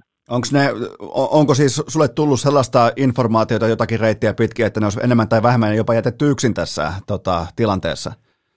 No pojille on tällä hetkellä stressitila on tosi kova ja ne on vähän niin peukalo keskellä kämmentä, että mitä pitäisi tehdä, mitä uskaltaa tehdä, mitä uskaltaa liikkua ja niin edes poispäin. Et, et jokainen voi kuvitella itsensä tuossa tilanteessa olevalla jossain keskellä Venäjää ja, ja, ja siellä on Putinin Putinin oikeita ja vasenta kättä ja Putinin, Putinin tota noin, neuvoantajia, niin mieti mikä se tilanne on ja sä oot jumissa siellä. Se on ihan, ja, ja kuten heti aluksi jo oli selvää, niin se ei kellekään. Ne, ketkä sieltä pääsi pois, ja, ja nekin joutuu vääntämään siis kaikki kivet ympäri, ja se ei, kun täällä Suomessa täältä on helppo huudella jostain vaatekomerosta, että hei, tulkaa pois sieltä, niin sieltä ei kuitenkaan nyt tulla ihan vaan, että hyppäänpä tuosta Siperian junaan ja puksuttelen kotiin, niin se ei ihan toimi niin ei se toimi. Kyllä venäläisten kanssa ei mikään toimi sillä lailla. Et Jursi sanoi mulle joskus aiko, aikoinaan silloin, kun mä sen kanssa yhteistyötä tein paljon, mä reissasinkin Venäjällä aika paljon sen kanssa, niin sanoin, että Ismo, minusta parempi, ettei siinä luottaa yhteen venäläiseen. se, se, ju, nyt, se on tullut selvä, nyt se on tullut selväksi, että juuri, mitä pappa Jursi tarkoitti. Se, no se on kyllä, nyt se on tullut erittäin niin kuin karmeallakin tavalla selväksi, että tota, mitä kaikkea, mutta vielä kiinni tähän itse kysymykseen, niin mun, mun linja on se, että mm. et Jalonen tulee olemaan todella kovan valinnan edessä, koska varsinkin kumppanit ja mediapaine liittyen tähän kysymykseen, tähän herkkään kysymykseen. Totta kai toukokuussa tilanne voi olla jo erilainen, mutta, mutta tämä tulee olemaan kova, kova valinnan paikka myös coach Jaloselle. Onneksi sillä on sen verran kovat natsat, että tota noin, hän, hän, hän, hän, menee, hän tekee omat päätöksensä, että sen ei tarvitse enää ketään kuunnella, että sillä on oikeasti noin natsat sitä luokkaa, että hänellä on niin tuo homma näpeissä. Se on totta, se on, se, on, se on nimenomaan just tällä tavalla. Mutta hei Ika, nyt on todettu, että Tottenham ei voita ikinä mitään ja ollaan, vähän, ollaan puhuttu vähän, ää, tota, ollaan jopa niinku päästä, päästy niinku kopukassa kovuuden asteella aika lupaavaan tilanteeseen, joten tota, vähän meni yli tunnin, mutta sä kävit pelastamassa urheilukästi juhlajakso, joten jälleen onko jotain, loppu, onko jotain loppusanoja vaikka, nyt mä siirryn tästä itse kohta pienelle tauolle, niin onko jotain kevätterveisiä vaikka urheilukästin kuuntelijoille?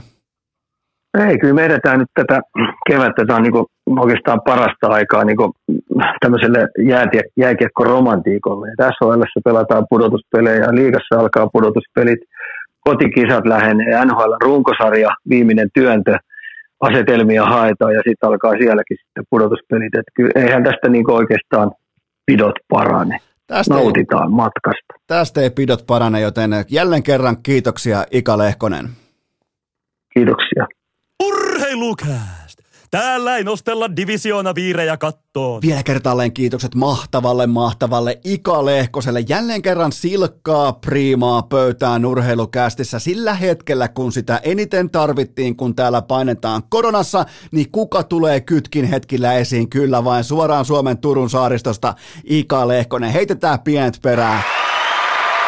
Ai että, on vain yksi Ika, mutta Tähän välikköön mulla on teille huippunopea kauhupallinen tiedote ja sen tarjoaa Elisa Vihden Viaplay ja V-Sportin kanavat, koska F1 viikonloppu Jedahissa Saudi-Arabiassa. Se kolkuttaa oveen. Siellä on erittäin vauhdikas kisa luvassa, eli kysymys kuulee, miten, äh, miten Red Bullit ajaa nyt, kun on pakko suorittaa, entä jatkuuko Bottaksen viiksekäs lento, joten siinä on aika hyviä kysymyksiä, eli ottakaa seurantaan F1 viikonloppu, siellä on kuulkaa perjantai, lauantai, sunnuntai täynnä ja vielä sunnuntaina iltakilpailu, prime time Primeissa parhaaseen katseluaikaan, joten tsekatkaa viaplay.fi, muistakaa myös NHL Primetime normaalisti, Valioliiga, Bundesliga, UFC ja nyt siis myös aivan fantastinen F1-kokonaisuus löytyy osoitteesta viaplay.fi ja V-Sportin kanavat. Tähän kylkee myös toinen huippunopea kaupallinen tiedote ja sen tarjoaa urheilukästin hyvä, hyvä ystävä nolla olut, kaikkien aikojen kovin nolla olut, Tsingtao Zero. Ja yksi asia on seinä varma, kun tämä jakso loppuu ja mä pakkaan ton ää, kattoboksin täyteen kamaa, sinne tulee kuulkaa Fisherin 902 ja näin poispäin. Mä otan myös omat Tsingtao Zerot mukaan rukalle. Se on niinku ihan selvä asia, että hiihtoleiri kolmoselle ei lähdetä ilman johtavaa nolla olutta, joten Tämä sopii kaikkiin tilanteisiin. Tämä sopii vaikka hiihtoleirille, urheilun jälkeen, grillaamisen oheen, häihin, hautajaisiin, mihin tahansa. Tsingtao Zero. Muistakaa jättää toiveita. Käykää osoitteessa sinuntoive.fi. Jättäkää korttelitoiveita. Tsingtao Zero. Ja nyt ääneen erittäin odotettu palaava vieras, nimittäin suomalaisen olkalaukku vaeltamisen absoluuttinen alfa Väinö Mäkelä. Treenikamat niskaan, kuulokkeet korville, kästi tulille ja toistot sisään. On aika toivottaa tervetulleeksi urheilukästiin seuraava vieras, joka hänkin on orastain ehkä kenties pienessä flunssassa. Se ei kuitenkaan mitenkään mätsää Eno Eskon omakohtaiseen koronaan. Väinö Mäkelä, pienessä flunssassa suorana Pohjois-Amerikasta. Tervetuloa urheilukästiin. Kiitoksia, kiitoksia. Toistamiseen on täällä. Mitä, mitä täällä oikein tapahtuu? Tämä, tota, tämä on hyvin mielenkiintoinen tilanne siinäkin, siinäkin mielessä, että kumpi meistä nyt on niin kuin enemmän kipenä, että kumpi saa enemmän tällaista niin kuin respektiä siitä, että pystyy kuitenkin niin kuin raahautumaan ankaran journalismin äärelle? Kyllä se varmaan niin menee, että se kuuntelija päättää se, että kumma, kumma ääni on enemmän matalampi. Kummalla on se kunnon viskibasso ääni, niin se, se varmaan saa se titteli tässä kohtaa. Se voi olla, mutta toisaalta täytyy kyllä myöntää sun äänestä nykyään. Ja kun sä olit silloin puolitoista vuotta sitten eka kertaa urheilukästissä, niin, niin kyllä sulla on tullut vähän sellaista miehekkyyttä, sellaista niin kuin charmia ja otetta sun ääneen. Niin ootko huomannut itse saman? No kyllä, se, kyllä se on tullut huomattu siinä, kun sitä kameroiden edessä ja sitten kun kuitenkin tekee videoita viikoittain, niin kyllä se ehkä tulee semmoista pientä itsevarmuutta hommaa, että ei ole enää semmoinen pelkästään semmoinen parti, partiopoika Mäkelä. Ehkä sitten ollaan saatu ylennys siellä partio, eli vartio, vartiopoika Mäkelä, niin sitten uskaltaa vähän puhuakin kamera edessä. Joo, tässä on ihan selvä, selvä tällainen niin drive muuttu. Me äsken juteltiin niitä, näitä ja vähän noitakin, niin, niin nyt sitten kun mentiin, mentiin liveksi ja painettiin rekkinappula pohjaan, niin välittömästi sieltä tulee ää, niin kuin, tavallaan salkku putoaa maahan, että nyt on niin kuin pelkkä business mode päällä Väinö Mäkelä, joten kyllä susta on tullut jo iso poika. Se, on, se on hemmetin hyvä homma, että on upgrade tota, no, niin lapsista pojaksi. Niin kuin varsinkaan kun viime vierailussa sinua ei juurikaan pidetty yhtään minä, niin, niin se, se, rima on silloin, se on, se on sopivan alhaalla, joten lähdetäänkö ylittämään sitä? Joo, lähdetään, koke- lähdetään kokeilemaan, mihinkä tästä päästä. Eli Suomen johtava olkalaukkuvaeltaja Väinö Mäkelä vieraana suorana Jenkeistä. Siellä alkaa kohta kausi, niin ensimmäinen lämmittelykysymys, ootko vieläkään mennyt oikeisiin töihin? En, vieläkään ei olla oikeassa töissä, eli edelleen yritetään tämä olkalaukku kantaa täällä Pohjois-Amerikassa uljasti eteenpäin, että kyllä tällä, tällä tiellä edellä ollaan, edelleen ollaankin. Että. No varmaan on kohteliasta todeta myös, että mulla on sama juttu, että vieläkään täälläkään niin vaatekomerosta ei ole lähetty oikeisiin töihin, kuten vaikka radio tai telkkari tai vastaaviin. No, mutta se on ihan hyvä, hyvä olla siellä. Jos, jos on siellä hyvä olla, niin miksi, miksi sieltä lähteä pois? Toinen lämmittelykysymys. Kun mä katson sun kumppanilistaa, niin otat sä multa vielä loputkin kopipastalla äh, talteen vai miten tässä oikein edetään? No siis kun jos aletaan katsoa sitä kumppanilista, niin onhan siellä aika, aika tota, no, niin, loiste yhteistyökumppaneet, niin että miksei vaikka vedetä ihan päätyy asti. siellä, on, siellä on nimittäin, kun mä katson sun, äh, katon sun videota tai jotain äh, somepostauksia tai, tai tuota kilpailuraportteja, niin siellä on iso sinistä ja siellä on erittäin tuttuja brändejä, niin aika hyvin oot kuitenkin, niin kuin, äh, tuleeko tässä mulle ikään kuin syöttöpiste? Kyllä, ehdottomasti. Sitten pitää äijällä antaa propsit, että sieltä on tullut hyviä tota, noin kumppaneita matkaan, vaikka tota, millään tavalla se ei oikein edes liity tähän asiaan, mutta voidaan, voidaan todeta, että mennään tällä eteenpäin. Mä en siis, mä, en, mä, en, mä voin nyt jo ilmoittaa, että mä en elä sitten millään propseilla, mä elän sellaisella 25 prosentin niin kuin leikkurilla suurin piirtein per sopimus. Eli 25 prosenttia rojalta äijälle jokaisesta mun tulevassa sopimuksesta. Kyllä, näin se menee valitettavasti. Mä en keksinyt sääntöjä. Säännöt on olemassa, mä vaan noudatan niitä. No, se on sitten ikä, ikävä homma ja näillä mennään eteenpäin. Näillä mennään. Tota, seuraava lämmittelykysymys. Mitä sä, mitä sä omakohtaisesti ajattelet siitä, että Suomesta löytyy nyt kymmeniä tuhansia nuoria poikia, jotka kuvittelee, että on täysin ok muuttaa Turkuun? No siis Turkuhan tota, noin, niin Frisbee on pääkaupunki tällä hetkellä, tai siis on ollut jo vähän pidempääkin, ja tota, siis sehän on kunnia, kunnia tehtävä, että tota, no, niin saa kantaa sitä soihtua siellä Turussa eteenpäin, että me ollaan johtava Frisbee pääkaupunki Suomessa. Tiedätkö, miten naurettavalta tuo lause kuulostaa, että on johtava Frisbee Golf pääkaupunki? Se vähän niin kuin, ja, ja vielä niin kuin soihtu, niin kuin tavallaan soihdun korkeustaso vielä nousi vähän ylemmäs, että jumalauta, kun me ollaan pääkaupunki, niin, niin hei, mä haluan onnitella kaikkia turkulaisia, kun en, enää ei ole niin oikeastaan mitään relevanssia jääkiekossa, jalkapallossa, missään muussakaan urheilussa, niin olkalaukkuvaellus on näköjään nyt sellainen, missä jopa turkulaisetkin pärjää.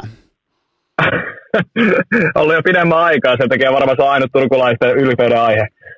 se, se, voi olla jopa, mutta toi on kyllä mielenkiintoinen. Mä en tiennyt oikeasti, että, että tota, Turusta pullahtaa ulos tota, johtavat olkalaukkuvaeltajat. Onko siellä, nyt kun sä oot siellä, että sä tavallaan vähän niin kuin liiku, äh, liityit dynastiaan, niin ketä siellä oli etukäteen?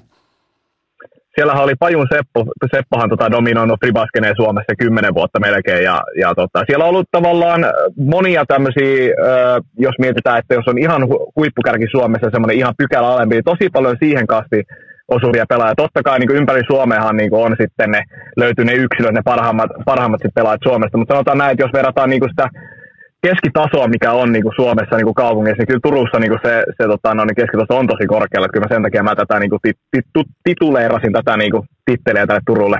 Mikä sun, mikä sun seura muuten nykyään on? Tällä hetkellä edustan semmoista kuin hyvinkääläistä Dark Flight Disc Golf nimistä seuraa. Siellä, siellä on tota paljon hyviä frendejä, niin pyysi tota völjy mukaan. Sykkiikö sydän enää yhtään puskaputtajille? Totta kai, sehän on kasvattiseura ja se, se ei minusta poistu mihinkään, että puskaputtu ja, ja loppuun asti. Niin, että sä aina välillä käyt vähän niin kuin puskan puolella ihan vaan muistelemassa. Äh, todellakin, todellakin. Kyllähän se pitää, sehän on kuullut meidän tota, noin, niin laji, lajin tota, termistöä, että jos sä et puska, niin mitä siellä oikeasti tehdäänkään. Se, nimittäin puskaputtajat on ensimmäinen äh, seura, minkä sain ikinä kuulla liittyen frisbee-golfiin, joten tota, tavallaan siinä on tiettyä nostalgiaa myös mulle. Joo, joo, ja sitten se pitää antaa tietenkin shoutouttia Pusko Putteen, että ne on päässyt tota, no, urheilu, Eno Esko tota, ensimmäiseksi Brisbane seuraksi, niin, tota, no, niin kyllä se pitää antaa Pusko Putteenkin shoutti. seuraava lämmittelykysymys. Minkä arvosanan sä omakohtaisesti annat sun kevään uudesta kampauksesta? No siis kyllä mä sanoisin, että vähän, vähän on ikävä taka, takatukkaa, mutta kyllä mä sanoisin, että semmoinen aika fresh koulupoika luukki, niin kyllä se olisi jopa sanotaan 9 kautta 10. Toi, toi, toi, on vähän kyllä mielenkiintoista sikäli, että sä muutat Turkuun ja heti sä tuut sieltä niin kuin Kaapo Kakon tai Mikko Rantasen näköisenä pois, niin, niin, niin tota, oliko, oliko ti, tavallaan niin kuin kunnianosoitus näille paikallisille jääkiekko-legendoille suorastaan? No ehdottomasti, että tota, kyllähän se pitää paikallisia, paikallisia tota, niin tunnustaa niin sanotusti. Uskotko muuten, että toi sun niin kuin olkalaukku vaeltaminen ja siinä tullut menestys ja kaikki tämä niin rahanaiset ja kunnia ja mitä kaikkea siitä tuleekaan, niin uskotko että se riittää Ruisrokin VIP-passiin? Jaa, se, on, se onkin sitten parempi kysymys, että tota, mä en ole festareilla oikeastaan melkein ikinä yhdellä festareilla aiko, aikoinaan käynyt, mutta tota, siihen ei ole aikaa kesällä, koska töitä pitää tehdä ja pitää pärjätä kilpailussa, niin en edes katoa ruisrokkia sinänsä, että mä olisin sinne ikinä menossa. Oho, aika kova statementti. Tuosta nimittäin voi tulla, jo, jo, voi tulla aika yllättävänkin nopea poistuminen Turusta ton jälkeen. Se voi olla, että turkulaiset potkii mut pihalle siellä sitten aika nopeasti. Se on totta, mutta kannattaa ottaa se, se riski, koska turkulaiset on silloin hauskoja, kun ne suuttuu. Mutta tota, seuraava kysymys, millä, millä lätyillä lähdet ensi kautta ja mikä on niin lättysponsori? Mikä on kiekkosponsori? Eli kiekkosponsori edelleen pysyy Prodigy Disk. Me tota noin, niin solmittiin viiden, viiden vuoden diili tota noin, jatkosopimus, eli hetkellä minkäs vuoteen asti se onkaan voimassa, 2027, jos oikein pitkä matikka osuu kohilleen, niin tota, öö, siinä, siinä tota, samassa tallissa edelleen on todella tyytyväinen, että pystytään jatkamaan meidän yhteistyösopimusta.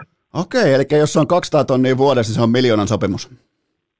No niinkin, niinkin voi sanoa, mutta tietenkään asioita voi, ei voi vuotaa julki, että mä en, mä en oikein itse siellä voi mitään sanoa, mutta se on, se on ihan julkista tietoa, että sitä voidaan tituleerata tota Euroopan, Euroopan kovimpana sopparina ja uh. se tiedetään, että Kri, Kri, Kristin Tattari tota, no, niin naispelaaja tekee, hetkona, mitä hän tekee, 500 tonnia neljään vuoteen, niin tota, siitä voi ottaa osvittaa, että mihinkä suuntaan mennään. Lauta, tää sun, mä, itse asiassa mä normaalisti annan mun vierailut ilmaiseksi, mutta se joudut just maksamaan 10 tonni plus alvi tästä tota, sun, sun, sessiosta, mutta tavallaan toi oli, toi oli osittain ansoitettu kysymys, koska mulla on sulle hyviä uutisia, haluatko kuulla ne? Kerro. Sä saat kirittäjän Proditsille, nimittäin Proditsi, tämä ei ole mikään vitsi, tämä on ihan äh, totista totta, Proditsi nimittäin julkaisee myös urheilukästin Eno Eskon ikioman kiekkomalliston tällä kesällä, joten tota, vaikka mä en ole ihan lähtökohtaisesti eturivin olkalaukkuvaeltaja, niin, niin otat sä mut tavallaan rinnalle to, tota, niin kuin tohon talliin? Jumalauta, se on sitten semmoinen homma, että lähdetään frisbeegolfia, parigolfia S-kiloa pelaamaan Eno Eskon kanssa parigolfia. Joo, mulle tulee, kavereina. Joo, mulle tulee ihan kunnon mallista. Ne on, mä halusin siis tehdä sellaisia kiekkoja, joissa se kiekko vittuilee heittäjälle takaisin. Eli sillä kiekolla on jonkinnäköinen näkemys tästä kyseisen olkalaukkuvaeltajan harrastuksesta, eli sieltä löytyy jokaiseen lähtöön, joten normaalistihan niissä on, sullakin on jonkinnäköistä viikaten miestä ja muuta, niin mä päätin, että mun kiekkojen pitää pystyä vittuilemaan takaisin se on oikein, koska tota, no, niin kyllä, se, kyllä se ärsyttää, kun heität puihin, niin tota, kyllä siitä pitää olla enoiskon naama siitä tota, no, niin vittuilemassa heittäjällä, että, että mitä, mitä hemmettiä sinne menet heittää. Eli tällä ei ole nyt tulossa, eli mä, mä niinku, koska mun on nyt pakko myöntää, että äh, kun tällainen mahdollisuus tuli vireille, mua ei kiinnostanut mikään muu, muu kuin se, että onko tämä Prodigy, onko tämä sama kuin Väinö Mäkelällä, jos on, niin sopimus syntyy. Joten tavallaan se oli erittäin lyhyt se neuvotteluprosessi. No niin, se on, se on hyvä kuulla. Tunnetko yhtään uhkaa? Tunnetko yhtään, niinku, alkaa, alkaako kylmä hiki valua pitkin niinku frisbee-golf-painan selkämystä, että sieltä se eno jahtaa sua ja se tiedät sä, ja aina kun mä lähden johonkin myllyttämään, niin mä lähden kanssa tosissaan, joten koetko tavallaan niinku alfa-position uhatuksi? No en oikeastaan, koska sä oot Heinola, Heinola kasvatte, niin sieltä, sieltä ei kyllä tota, noin, niin liikaa frisbeegolf-tekijää tuu, niin tota, ei tässä ole hirveän tota, noin, suuri, suuri uhka tuo, mutta sanotaan näin, että enemmän tämä on mahdollisuus kuin tota, no, niin, että äijälle tulee kuitenkin kiekko, kiekko line niin sanotusti. Mä, mä lupaan lähettää sulle ihan siis marginaalista korvausta vastaan muutaman kiekon, niin olettaen, että sä pelaat niillä nyt sitten M-finaalin. No, jos, jos ne, on, jos ne tuota tulee perille asti, niin ehdottomasti pistää kisalaukku. Henkilökohtaisesti heitän ne sulle sinne, tota, niin, niin se, se, se, pitäisi toimia niin, ja ai että pääsee, väiskä, pääsee Vänen legendaariseen olkalaukkuun mukaan, niin sehän olisi suuri kunnia. Todellakin. Okei, viimeinen lämmittelykysymys. Sä oot tällä hetkellä maailmanlistan 14 ja sä oot myös ainoa ei-jenkki top 18, niin tota, tällä hetkellä sua jahtaa herra nimeltä Kale Leiviskä, niin tunnetko pelkoa? Ja, en, en oikeastaan. Kale, Kay Leiviskä, tota, no niin, meikäläisen myöskin tiimikaveri, hyvä ystävä. Tota, no niin, että, tää, se on hauskaa, tota, kun puhutaan, että, että on pelkoa, tota, no niin, se kun lähtee vasta tässä kuitenkin tähän itse varten hommiin, niin, tota, no, niin sanotaan näin, että mennään hetki eteenpäin. Mä, tota, mä, sen takia mä kysyn ton noin päin, koska mun mielestä toi Kale Leiviskä, pelkästään niin kuin jo nimenäkin, se aiheuttaa mun kohdalla tiettyä niin kuin automaattista respektiä. Ja, ja. ja eikö löytynyt tuohon mitään?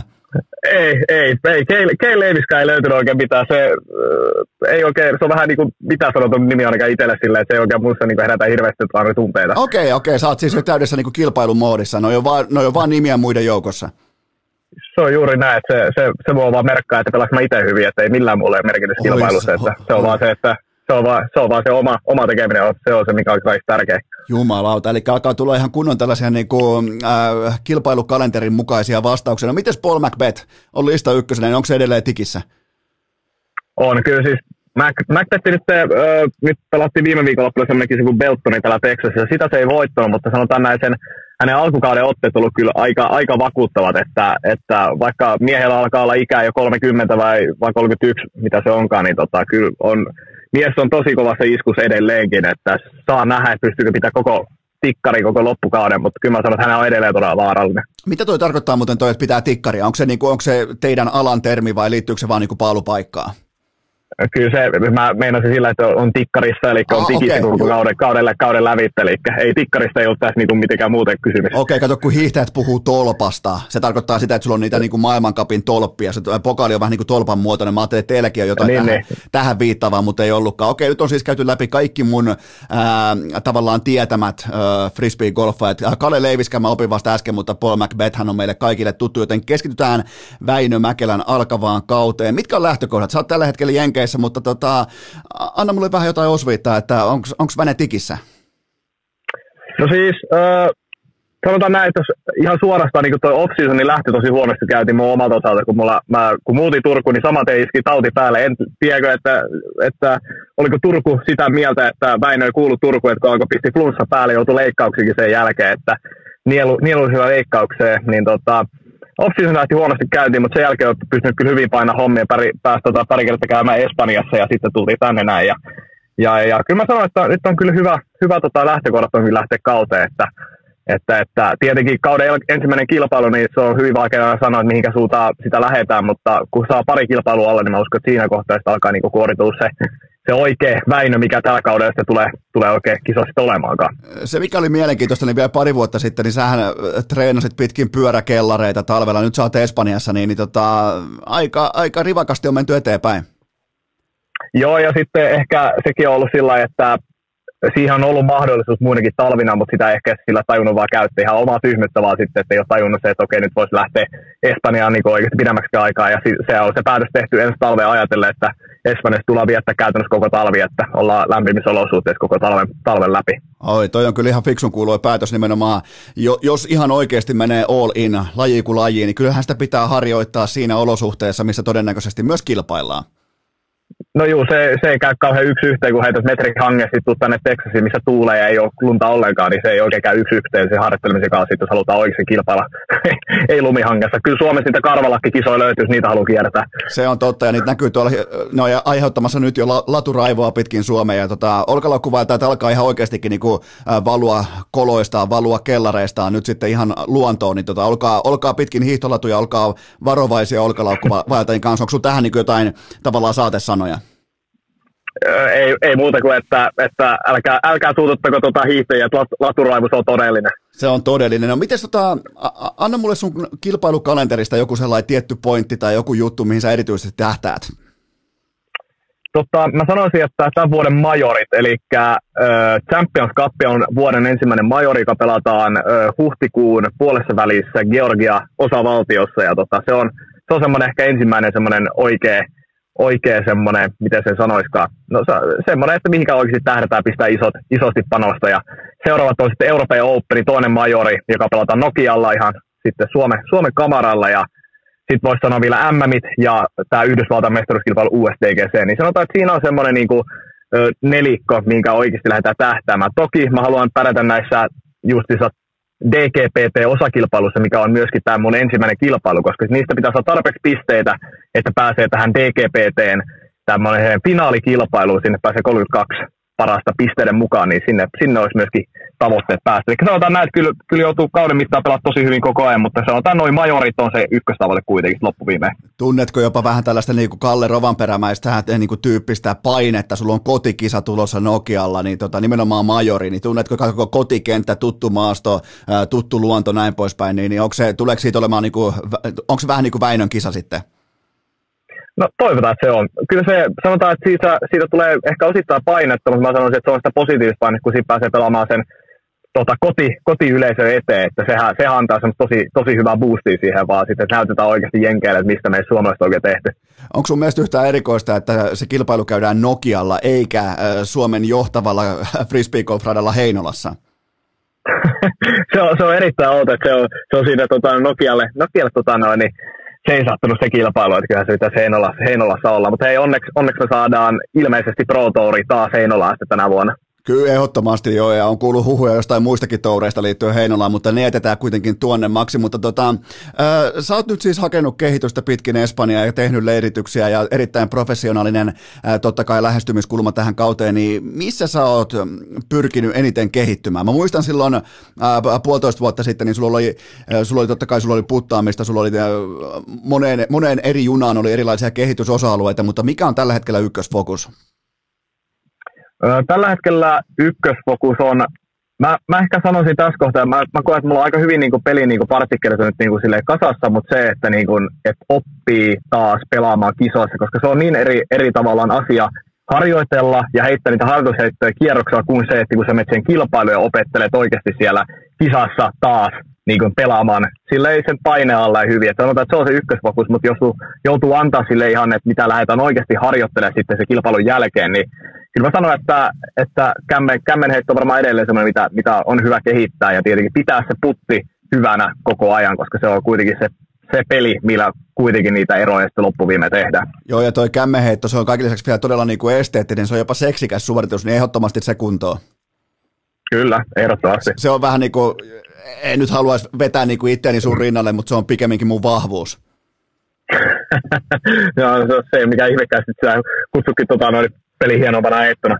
Kyllä, kyllä, ja se on, toki nämä mun näytöt on kymmenen vuoden takaa, kun mä lopetin lajin. Nyt pitää muuten aloittaa uudestaan, kun mulla on oma kiekkomallistokin kohta, mutta, tota, mutta tota, tuosta to, käytiin läpi nimenomaan tota, että Äh, mitkä on päätavoitteita, mutta äh, tämä kiinnostaa mua, että mikä on tällä hetkellä vähän niin kuin sellainen trendi frisbeegolfin huipulla, että mikä yhdistää maailman parhaita pelaajia, koska vaikka NBS sun pitää osata heittää kau- äh, kaukaa, jääkiekossa sun pitää oikeasti olla luistelun nopeudelta jotain hyvin erityistä, niin, niin mikä yhdistää maailman kärkeä? Tällä hetkellä mä sanoisin, että, että pitkälle heittäminen sekä hyvä putti, ne on niin kuin kaksi semmoista, niin kuin millä, millä pystyy olemaan niin kuin maailman kärjessä. Toki ei pelkästään se ei ole avain onne, että heittää pitkälle, mutta kun sä heität pitkälle, se, se mahdollistaa sulle semmoisia linjoja, mitkä on paljon helpompi toteuttaa pitkälle juoksulla kuin se, että se joudut heittää joka kerta ihan täysiä. Ja totta kai se, että sitten että säkität ne kaikki putit alle 12 metrin, niin se, se jeesaa aika paljon asioita. Miten tota, kuinka, kuinka pitkälle sun drive lentää tällä hetkellä? Öö, mä sanoisin, että toistettavasti semmoinen 150-160 siihen välimaastoon. Se on semmoinen, niin että sen pystyy toistamaan melkein joka kerta. Että se, se on, mutta sitten ehkä niin kuin täys maksimiheitto, niin 180 varmaan päästä. Ollaanko siinä miten suurin piirtein suhteessa maailman kärkeä? No sanotaan näin, että jos, jos aletaan vertaamaan niin kuin, ö, tourin keskitaso, niin silloin ollaan ehkä pykälää siitä keskitasosta ylempään, mutta tietenkin maailman paremmat heittää sinne yli 200 20 metriin, niin, niin, niin sitä, sitä ei vielä olla hätyttelemässä, mutta siihen painetaan joka päivä hommi, että sekin, sekin olisi mahdollista joku päivä. Onko se sitten tekniikka, onko se voima, onko se elastisuus, onko se kropan hallinta, onko se, mitä se pääosin on? Mä sanon, että se on, se on puhtaasti, puhtaasti tekniikkaa, mutta se, että sitten jos, sä, jos sulla on oikeasti vahva voimatasot alla, niin se mahdollistaa vielä sen, että kiekko lentää. Että, ja toki se, että tekniikalla on pitkälti merkitystä, mutta se, että jos haluat pysyä kunnossa, koska se kuitenkin kova heitto on tosi kova niin rasite kropalle, niin että jos haluat tavallaan toistaa sitä viikosta toiseen ja kuukaudesta, kuukaudesta ja vuodesta myöskin, niin tota, kyllä se pitää, sun pitää olla voimatasot olla kunnossa, että sä pystyt tekemään se joka kerta sitten, eikä sun kroppa hajoa. Niin kyllä mä sanon, että ykkösenä on totta kai tekniikka, mutta sitten voimatasot tulee heti toisena. Mites, mites Väinön tota, huoltopuoli, onko huolto, huolto tikissä tähän kautta ja kaikki niinku oheisharjoitukset, kaikki hieronnat, kaikki on jälleen, jälleen kunnossa? Kyllä, kyllä tota no, niin on, on painettu, painettu, hommia ja löytyy, löytyy kaikki tuki nyt selän takaa, niin kyllä se on, nyt on tosi luottavaiset fiilikset tähän kauteen. Eli voidaan ri- riipua sitten ihan, ihan täysiä ja hakea sitä yli 200 metristä drivea sitten lähtökohtaisesti. Et siitä tulee vähän niin kuin vakio. Siihen laitan, mä laitan nyt sun coachina, kun mä oon nyt sun coachi, ja itsekin siis äh, tota, Prodigin äh, kilpapelaaja, niin tota, mä laitan sun tavoitteeksi, että toi drive nousee sinne 200 metriin. Eli teikäläinen nyt mun manageri, mun coach, mikä muu on vielä meille, mulle kohta isä vai? Kollega. kollega. laitetaan, joo, laitetaan joo, 200 metriä, se, se tulee olla paperi pari vuoden sisällä. Ai, että nyt on oikeita puhetta. No, käydään läpi muitakin tavoitteita. Anna jotain konkreettista tähän kauteen, kun tämä kesä tässä lähtee oikeastaan, nyt on Suomessakin oikeastaan aika komea keli ja liikutaan ihan selvästi kohti kesää, niin anna mulle joku sieltä, joku titteli, joku pokaali, joku sijoitus, joku ranking-sijoitus, anna mulle jotain konkreettista. Mä mä, mä haluaisin ja mä toivoisin, että mä tota, no, niin pystyisin sijoittamaan näissä, just näissä Jenkki TGPT-osakilpailussa top 10 ainakin muutamaan otteeseen. Ja totta kai sitten se, että Turussa kun käydään Frisbee Golfin SM-kilpailu, niin totta kai mä haluan puolustaa mestaruutta. Niin, tota, no, niin siinä, on, siinä on pari selkeää. Ja siis jos haetaan ihan ultimaattista tavoitetta, niin sanotaan top kolme jossain jenkkikisassa, niin se olisi semmoinen todella semmoinen, mikä olisi siisti saavuttaa tällä kaudella. Okei, eli ne löytyy tuosta kuitenkin. Ja toi kuulostaa silleen, kun sulla on jo SM-kultaa, niin, niin siinä on tietty niinku realismi, sä tiedät, mitä se vaatii. Mm, kyllä. Ja toi, tota, käy, käydään muuten läpi nopeasti se sun SM-kullan äh, tuovaa viimeistä heittoa, niin aikamoinen sellainen niin kuin jopa teatraalinen odotus, sen jälkeen se puolen metrin putti sisään, oikeastaan pudottamalla kiekko sinne ämpäriin, ja sen jälkeen iso tuuletus, niin tota, minkälainen hetki se oli? Se oli, se oli ehkä, se oli, se oli hyvin outo, sanotaan näin, kun sitä hetkeä oli oottanut sieltä 2017 vuodesta asti, kun mä tein 2017 tein semmoisen niin läpimurron Suomen niin kuin kärkeen, niin se on sitä, sit, sieltä asti on odotettu sitä hetkeä, että milloin se, milloin tota se Suomen mestaruus tulee, kun se on, mäkin voitin ennen tätä Suomen mestaruutta tämän Suomen kotimaisen niin kuin kärkikiertoja monta kertaa, mutta se, että sitä SM-kultaa ei tullut, niin se oli aika semmoinen niin kuin, hyvin odotettu ja kauha odotettu tilanne ja se oli aika semmoinen mieletön, mieletön fiilis kokonaisuudessa. No mitä tota, sä oot tällä hetkellä, sä oot totta kai, sä oot kärkihevonen, kun puhutaan suomalaisesta olkalaukkuvaelluksesta, niin miten lajikenre voi? Mikä on tällä hetkellä niin frisbeegolfin tilanne Suomessa? Onko, näetkö selkeitä kasvua, näetkö selkeitä tavallaan ää, ammattimaistumista? Mikä on tilanne? Siis frisbeegolf on ottanut aika hyviä askelia eteenpäin. Sanotaan näin, että siis äh, pelaajien taso on noussut ihan mielettömästi pari viime vuoden aikana. Siis se on ottanut ihan hirveitä harppauksia eteen, koska porukka alkaa ottaa tosissaan tämän homman. Alkaa treenaamaan ympäri vuoden, ottaa ne fysiikka, fysiikkavalmentajan mukaan, että näin edespäin. Ja se, että se on oikeasti ammattimaista, niin siis frisbeegolf voi ainakin tota kilpatasolla hyvin ja myöskin ihan vain harrastelijatasolla, että äh, harrastaja on enemmän kuin koskaan ja tota, no, niin porukkaa kiinnostaa, porukka seuraa ja, porukka, ja on nyt tullut nimenomaan se fanikunta, mitä mitä sille ehkä ei viisi vuotta sitten ollutkaan, niin se nykyään on ja se mahdollistaa myöskin meille ammattilaisille sitä meidän niin kuin arkipäivää ja leipää pöytään, niin, niin, niin sanotaan, että voi tällä hetkellä todella hyvin. Se, minkä noterauksen mä oon omakohtaisesti tehnyt, niin mä oon totta kai mä oon muuttanut äh, kaupunki Vilskeestä, mä oon muuttanut maaseudulle, niin ää, äh, täällä on totta kai luonnollisesti paljonkin omakotitaloja, niin melkein jokaisen lapsiperheen pihassa on jonkinnäköinen ää, äh, frisbeegolf-teline, mihin voi heittää kiekkoja, joten tota, ihan siis voisin melkein sanoa, että likimain jokaisessa, eli tota, niin kuin ainakin tämä seuraava tosi junnu sukupolvi, se on tulossa voimakkaasti. Kyllä, ehdottomasti, mutta se seuraava, seuraava kysymys tulee olemaankin se, että, että pystyykö frisbeegolf vakiinnuttamaan oman asemansa semmoisena niin kuin, voidaan, niin kuin, voisin uskata sanoa niin semmoisen jääkiekon asemaan tai jalkapallon asemaan, että tuleeko frisbeegolfissa seuraava tämmöinen niin kuin, laji, mikä, jo, mitä niin kuin, tavallaan kuka tahansa pystyy harrastamaan ja joita niin kuin, jokainen niin kuin, tulee kokeilemaan niin kuin, tavallaan junnuvuosia aikana.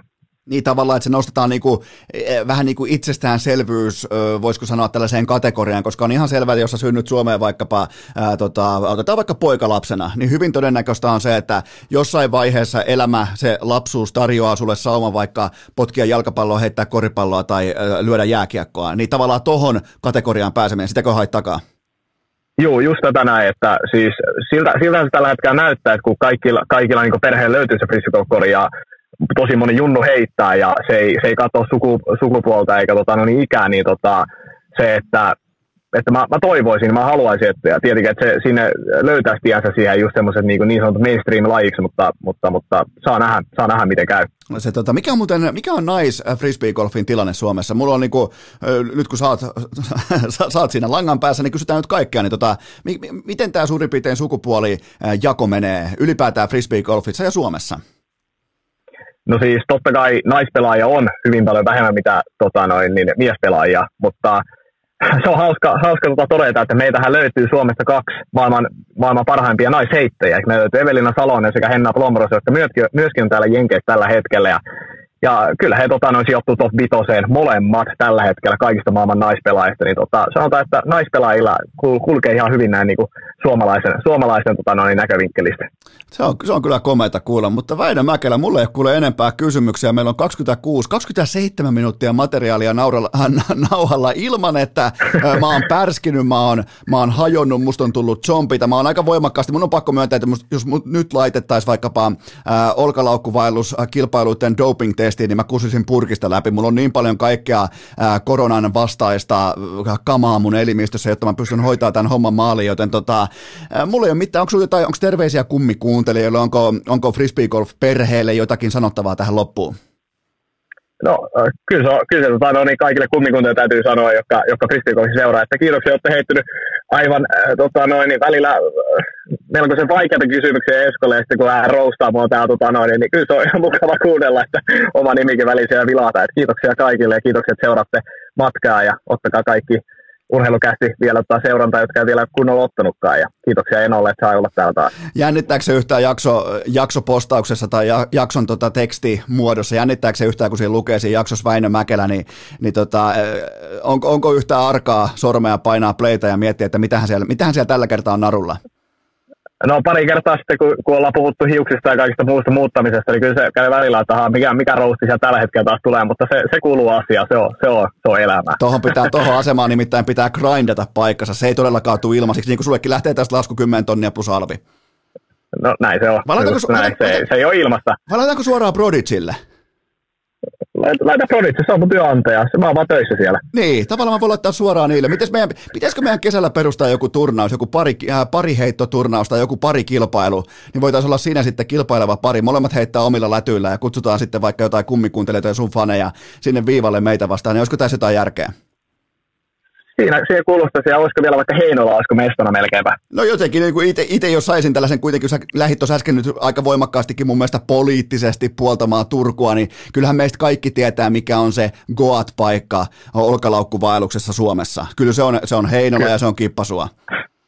Kyllä, ja sinne, kyllä sinne olisi hieno saada tämmöinen niin oma, oma kilpailu. Ai että mäkin otan noin, tiedätkö, olkalaukun siellä, että vähän isoa sinistä mukaan ja lähden nakkelemaan. Mulla on, ja, ja mä muuten opiskelin myös, mun on pakko myöntää, tota, ää, mä opiskelin niinku parikilpailun sääntöjä, eli se menee silleen, että mä heitän vaikka, ää, mä ihan nyt ollaan ihan oikeasti siinä tilanteessa, missä mä opetan sulle sun ammatin sääntöjä, mutta tota, eli mä, mä, heitän, mä heitän ensin ja sä jatkat siitä, mihin mä oon heittänyt ja mä taas jatkan siitä. Onko täällä joku nimi tällä kilpailun muodolla? Joo, se, sen tota, no, pelimuoto on alter, alternate shot, eli pelataan vuorotellen. Oot sä, oot sä miten luottavainen mun, mun niinku driveihin tai sitten putteihin? Onko, tunnet sä tavallaan niinku ennakkosuosikin paineet harteilla, kun sä joudut, korjaan pääset pelaamaan mun kanssa? No sanotaan näin, että kunhan homma menee sillä, että mä pääsen avaamaan ensimmäistä tiiltä, mä laitan jokaisen päällä suoraan korjalle, sua ei muuta tarvitse kuvaa kauniisti hymyillä nostella kiekko koriin, niin mä sanon, että silloin, silloin tota, no, niin me ollaan vahvoilla. Eli meillä on siis taktiikkakin valmiina. On, ehdottomasti. Tämä pitää perustaa sitten ihan oikeasti, joten nyt kun Kippasuolla kuuntelette, niin ei muuta kuin koko, koko kesäksi meille ratavarauksia, niin tota, me, me tuodaan isot siniset ja tullaan pelaamaan sitten fanien ja kuuntelijoiden kanssa, joten tota, Väinö Mäkelä, tämä oli suuri kunnia. Sulla, sulla riitti siellä datapaketti, oot muuten aika rikas nykyään, kun sä vedät ihan kylmästi ilman VLANia näitä puheluitakin läpi. Ei, käytiin, käytiin, käytiin ostamassa kuule paikallisesta liikkeestä liittymismeille, niin se on, se on se kallista kyllä täällä käyttää nettiä, mutta ei onneksi tarvitse käyttää sitä Suomen pakettia, mikä maksaa mitään se onkaan yhdestä megatavusta 10 senttiä, niin tota, se alkaa käymään aika, aika kalliiksi nopeasti. No et ole sentään yhtä pihi kuin sun, sun turkulainen hyvä ystäväsi Kaapo Kakko, joka meni silloin aikoinaan NHL draftiin, niin se ei suostunut käyttää koko viikolla kertaakaan kännykkää datamuodossa. Joten tota, tavallaan niin sussakin tiettyä turkulaisuutta on. Joo, ja se on hyvä, kun Kaapo Kakko onkin niin hemmetin köyhä, niin, tota, no, niin se tarvitsee miettiä asioita. se on muuten innokas frisbeegolf-pelaaja. Ootko, sä olit Markkasen kanssa pelaamassa, sä oot ollut Kaapo Kakon. Annapas mulle näistä niin kuin muun lajin urheilijoista, anna mulle vielä tällä hetkellä Suomen kärki, nimenomaan äh, frisbeegolfissa. Ai siis meinaatko, että kenenkaan mä oon käynyt pelaamassa nyt vai siis, että vai niin kuin ylipäätään niin frisbeegolfin pelaajia tällä hetkellä Suomen ei, kärki? Ei, ei, kun tota, nimenomaan jonkun muun lajin ammattilainen, niin tota, kuka on tällä mm. hetkellä heistä paras frisbeegolfaaja? Oh, oi vitsi, mä en ole käynyt nyt pitkään aikaa kenenkään noiden muiden lajien harrastajien mutta tota, tota, jos, jos, jos, kun on käynyt pelaamassa Lauri ja Kaapon kanssa, niin tota, molemmilla on hyvin väkivaltainen heittotyyli, hyvin, että ei, ei millään, minkään sortin hallintaa, ei tekniikkaa ei löydy, että se on pelkästään väkivaltaa, mutta kyllä, kyllä pistetään tuon no niin, homman Lauri Markkasen, kun se säkittää aika, aika samaan tyyliin, kun säkittää niitä kolmosia, niin pistää sitä kiekkoa pönttöön, niin annetaan Laurille tällä kohtaa niin kuin, tota, no, niin titteli, mä, mä, titteli tota, tota, niin Suomen, Su, mä, Suomen parhaana tripappilaina muista lajista. Mutta mä haluan tuohon kuitenkin vielä painottaa sitä, että mä henkilökohtaisesti en hyväksynyt sitä, että Lauri Markkanen käytti tuhmia sanoja Frisbee radalla, koska urheilukästä on kuitenkin kiroilun vastainen podcast, niin tota, mä pahoitin mieleni, koska Lauri sanoi äh, tuhman sanan epäonnistuessaan heitossa sun nauhalla se, se pitää antaa sitten melkoinen penalti, penalti äijälle ja katsoa sitten, että pitääkö vielä titteli veksi. No onneksi sillä on kuitenkin 67 miljoonaa rahaa, että kyllä se tota, tavallaan niin kuin pääsee ihan niin kuin, niin kuin, tällaisella, niin kuin, miten voisi sanoa, sovitteluratkaisullakin päässä eteenpäin. Kyllä, näinkin voisi asiaa kuvailla. Mitä muuten veikkaat, kumpi on parempi Markkasista, Eero vai Lauri? Kyllä mä, mä, oon kuullut, mä oon kuullut juttu, että Eero on kanssa aika kova pelaamaan, että se pitäisi melkein päästä siihen paikan päällä näkemään, että kuinka, kuinka se Eero sitä kiekkoa oikein viskoo, mutta jos, jos joutuu nyt ihan lonkat heittoon, mä jopa väitän, että Eero saattaa ehkä parempi veljeksistä. Nyt tämä menee just oikeaan suuntaan tämä sun vierailu, joten tota, lyökö, tähän, lyökö tähän katki? Kyllä, pistää, pistää tulla homma purkki ja nolla arkku. Okei, okay, kiitoksia tästä paljon Väinö Mäkelä ja kaikkea parasta sinne uudelle mantereelle. Kiitoksia paljon. Urheilukääst! Jälleen selvittiin jakson verran ilman Puhtimään vierailua. Mittavat, mittavat, vielä kerran mittavat kiitokset sekä Ika Lehkoselle että Väinö Mäkelälle tämän kyseisen kästijakson absoluuttisesta pelastamisesta. Nimittäin täällä, kuten todettu, ei ole ihan täysin, sanotaanko satapinnainen olotila, satapinnainen kunto, joten tarvittiin kaksi aikamoista veturia paikalle ja nehän myös saatiin Ika ja Väne. Mä joutuiko jopa antamaan, annetaan pienet tähän oli nimittäin sen verran priimaa kummaltakin. Menkää tsekkaamaan tosissaan toi Broditsin urheilukästin äh, frisbee golf mallisto, eli olkalaukkuvaeltajien, oikeastaan melkein jopa maasti. Jos sä, oot, jos sä, jos sä linjaat itses olkalaukkuvaeltajaksi, niin mä otaksun, että sulla on urheilukästin kiekot käytössä koko tämän äh, keväästä eteenpäin, joten ne löytyy osoitteesta prodigustore.eu. Menkää tsekkaamaan urheilukästin upouusi ja rakkaudella teitä varten tehty mallisto, mitä tulee olkalaukkuvaeltamiseen Suomeen kiekkoihin ja ihan itse niihin olkalaukkuihin. Menkää tsekkaamaan. Mä oon aika valmis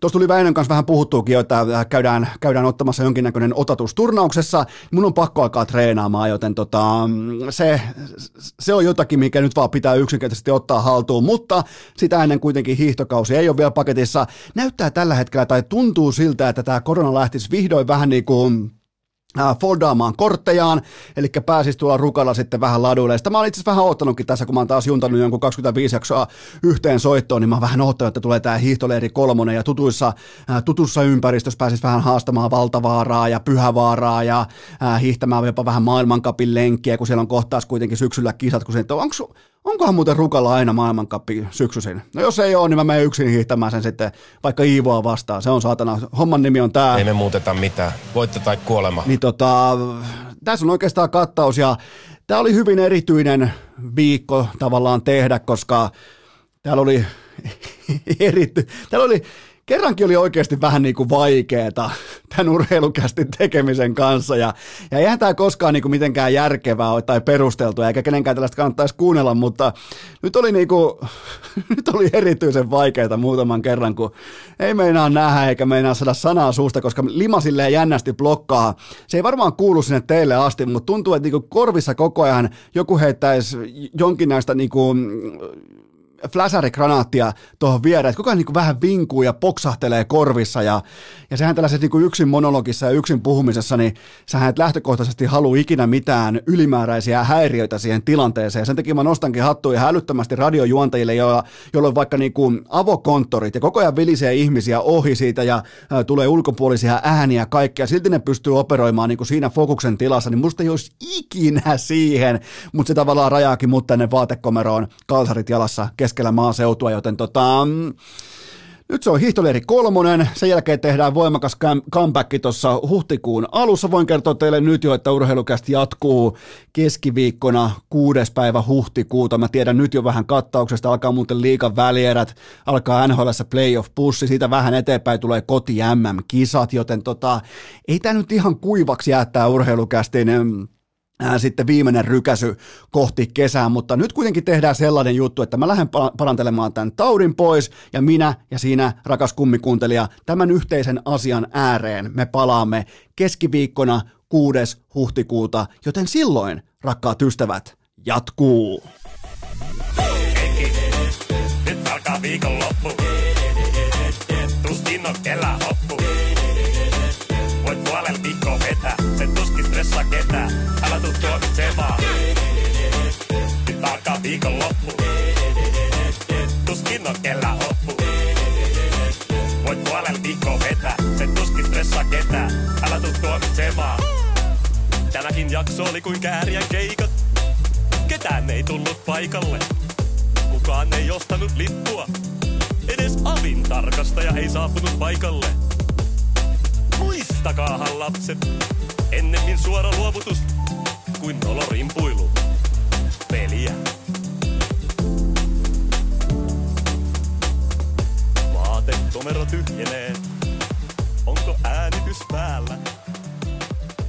Kuuleeko kukaan?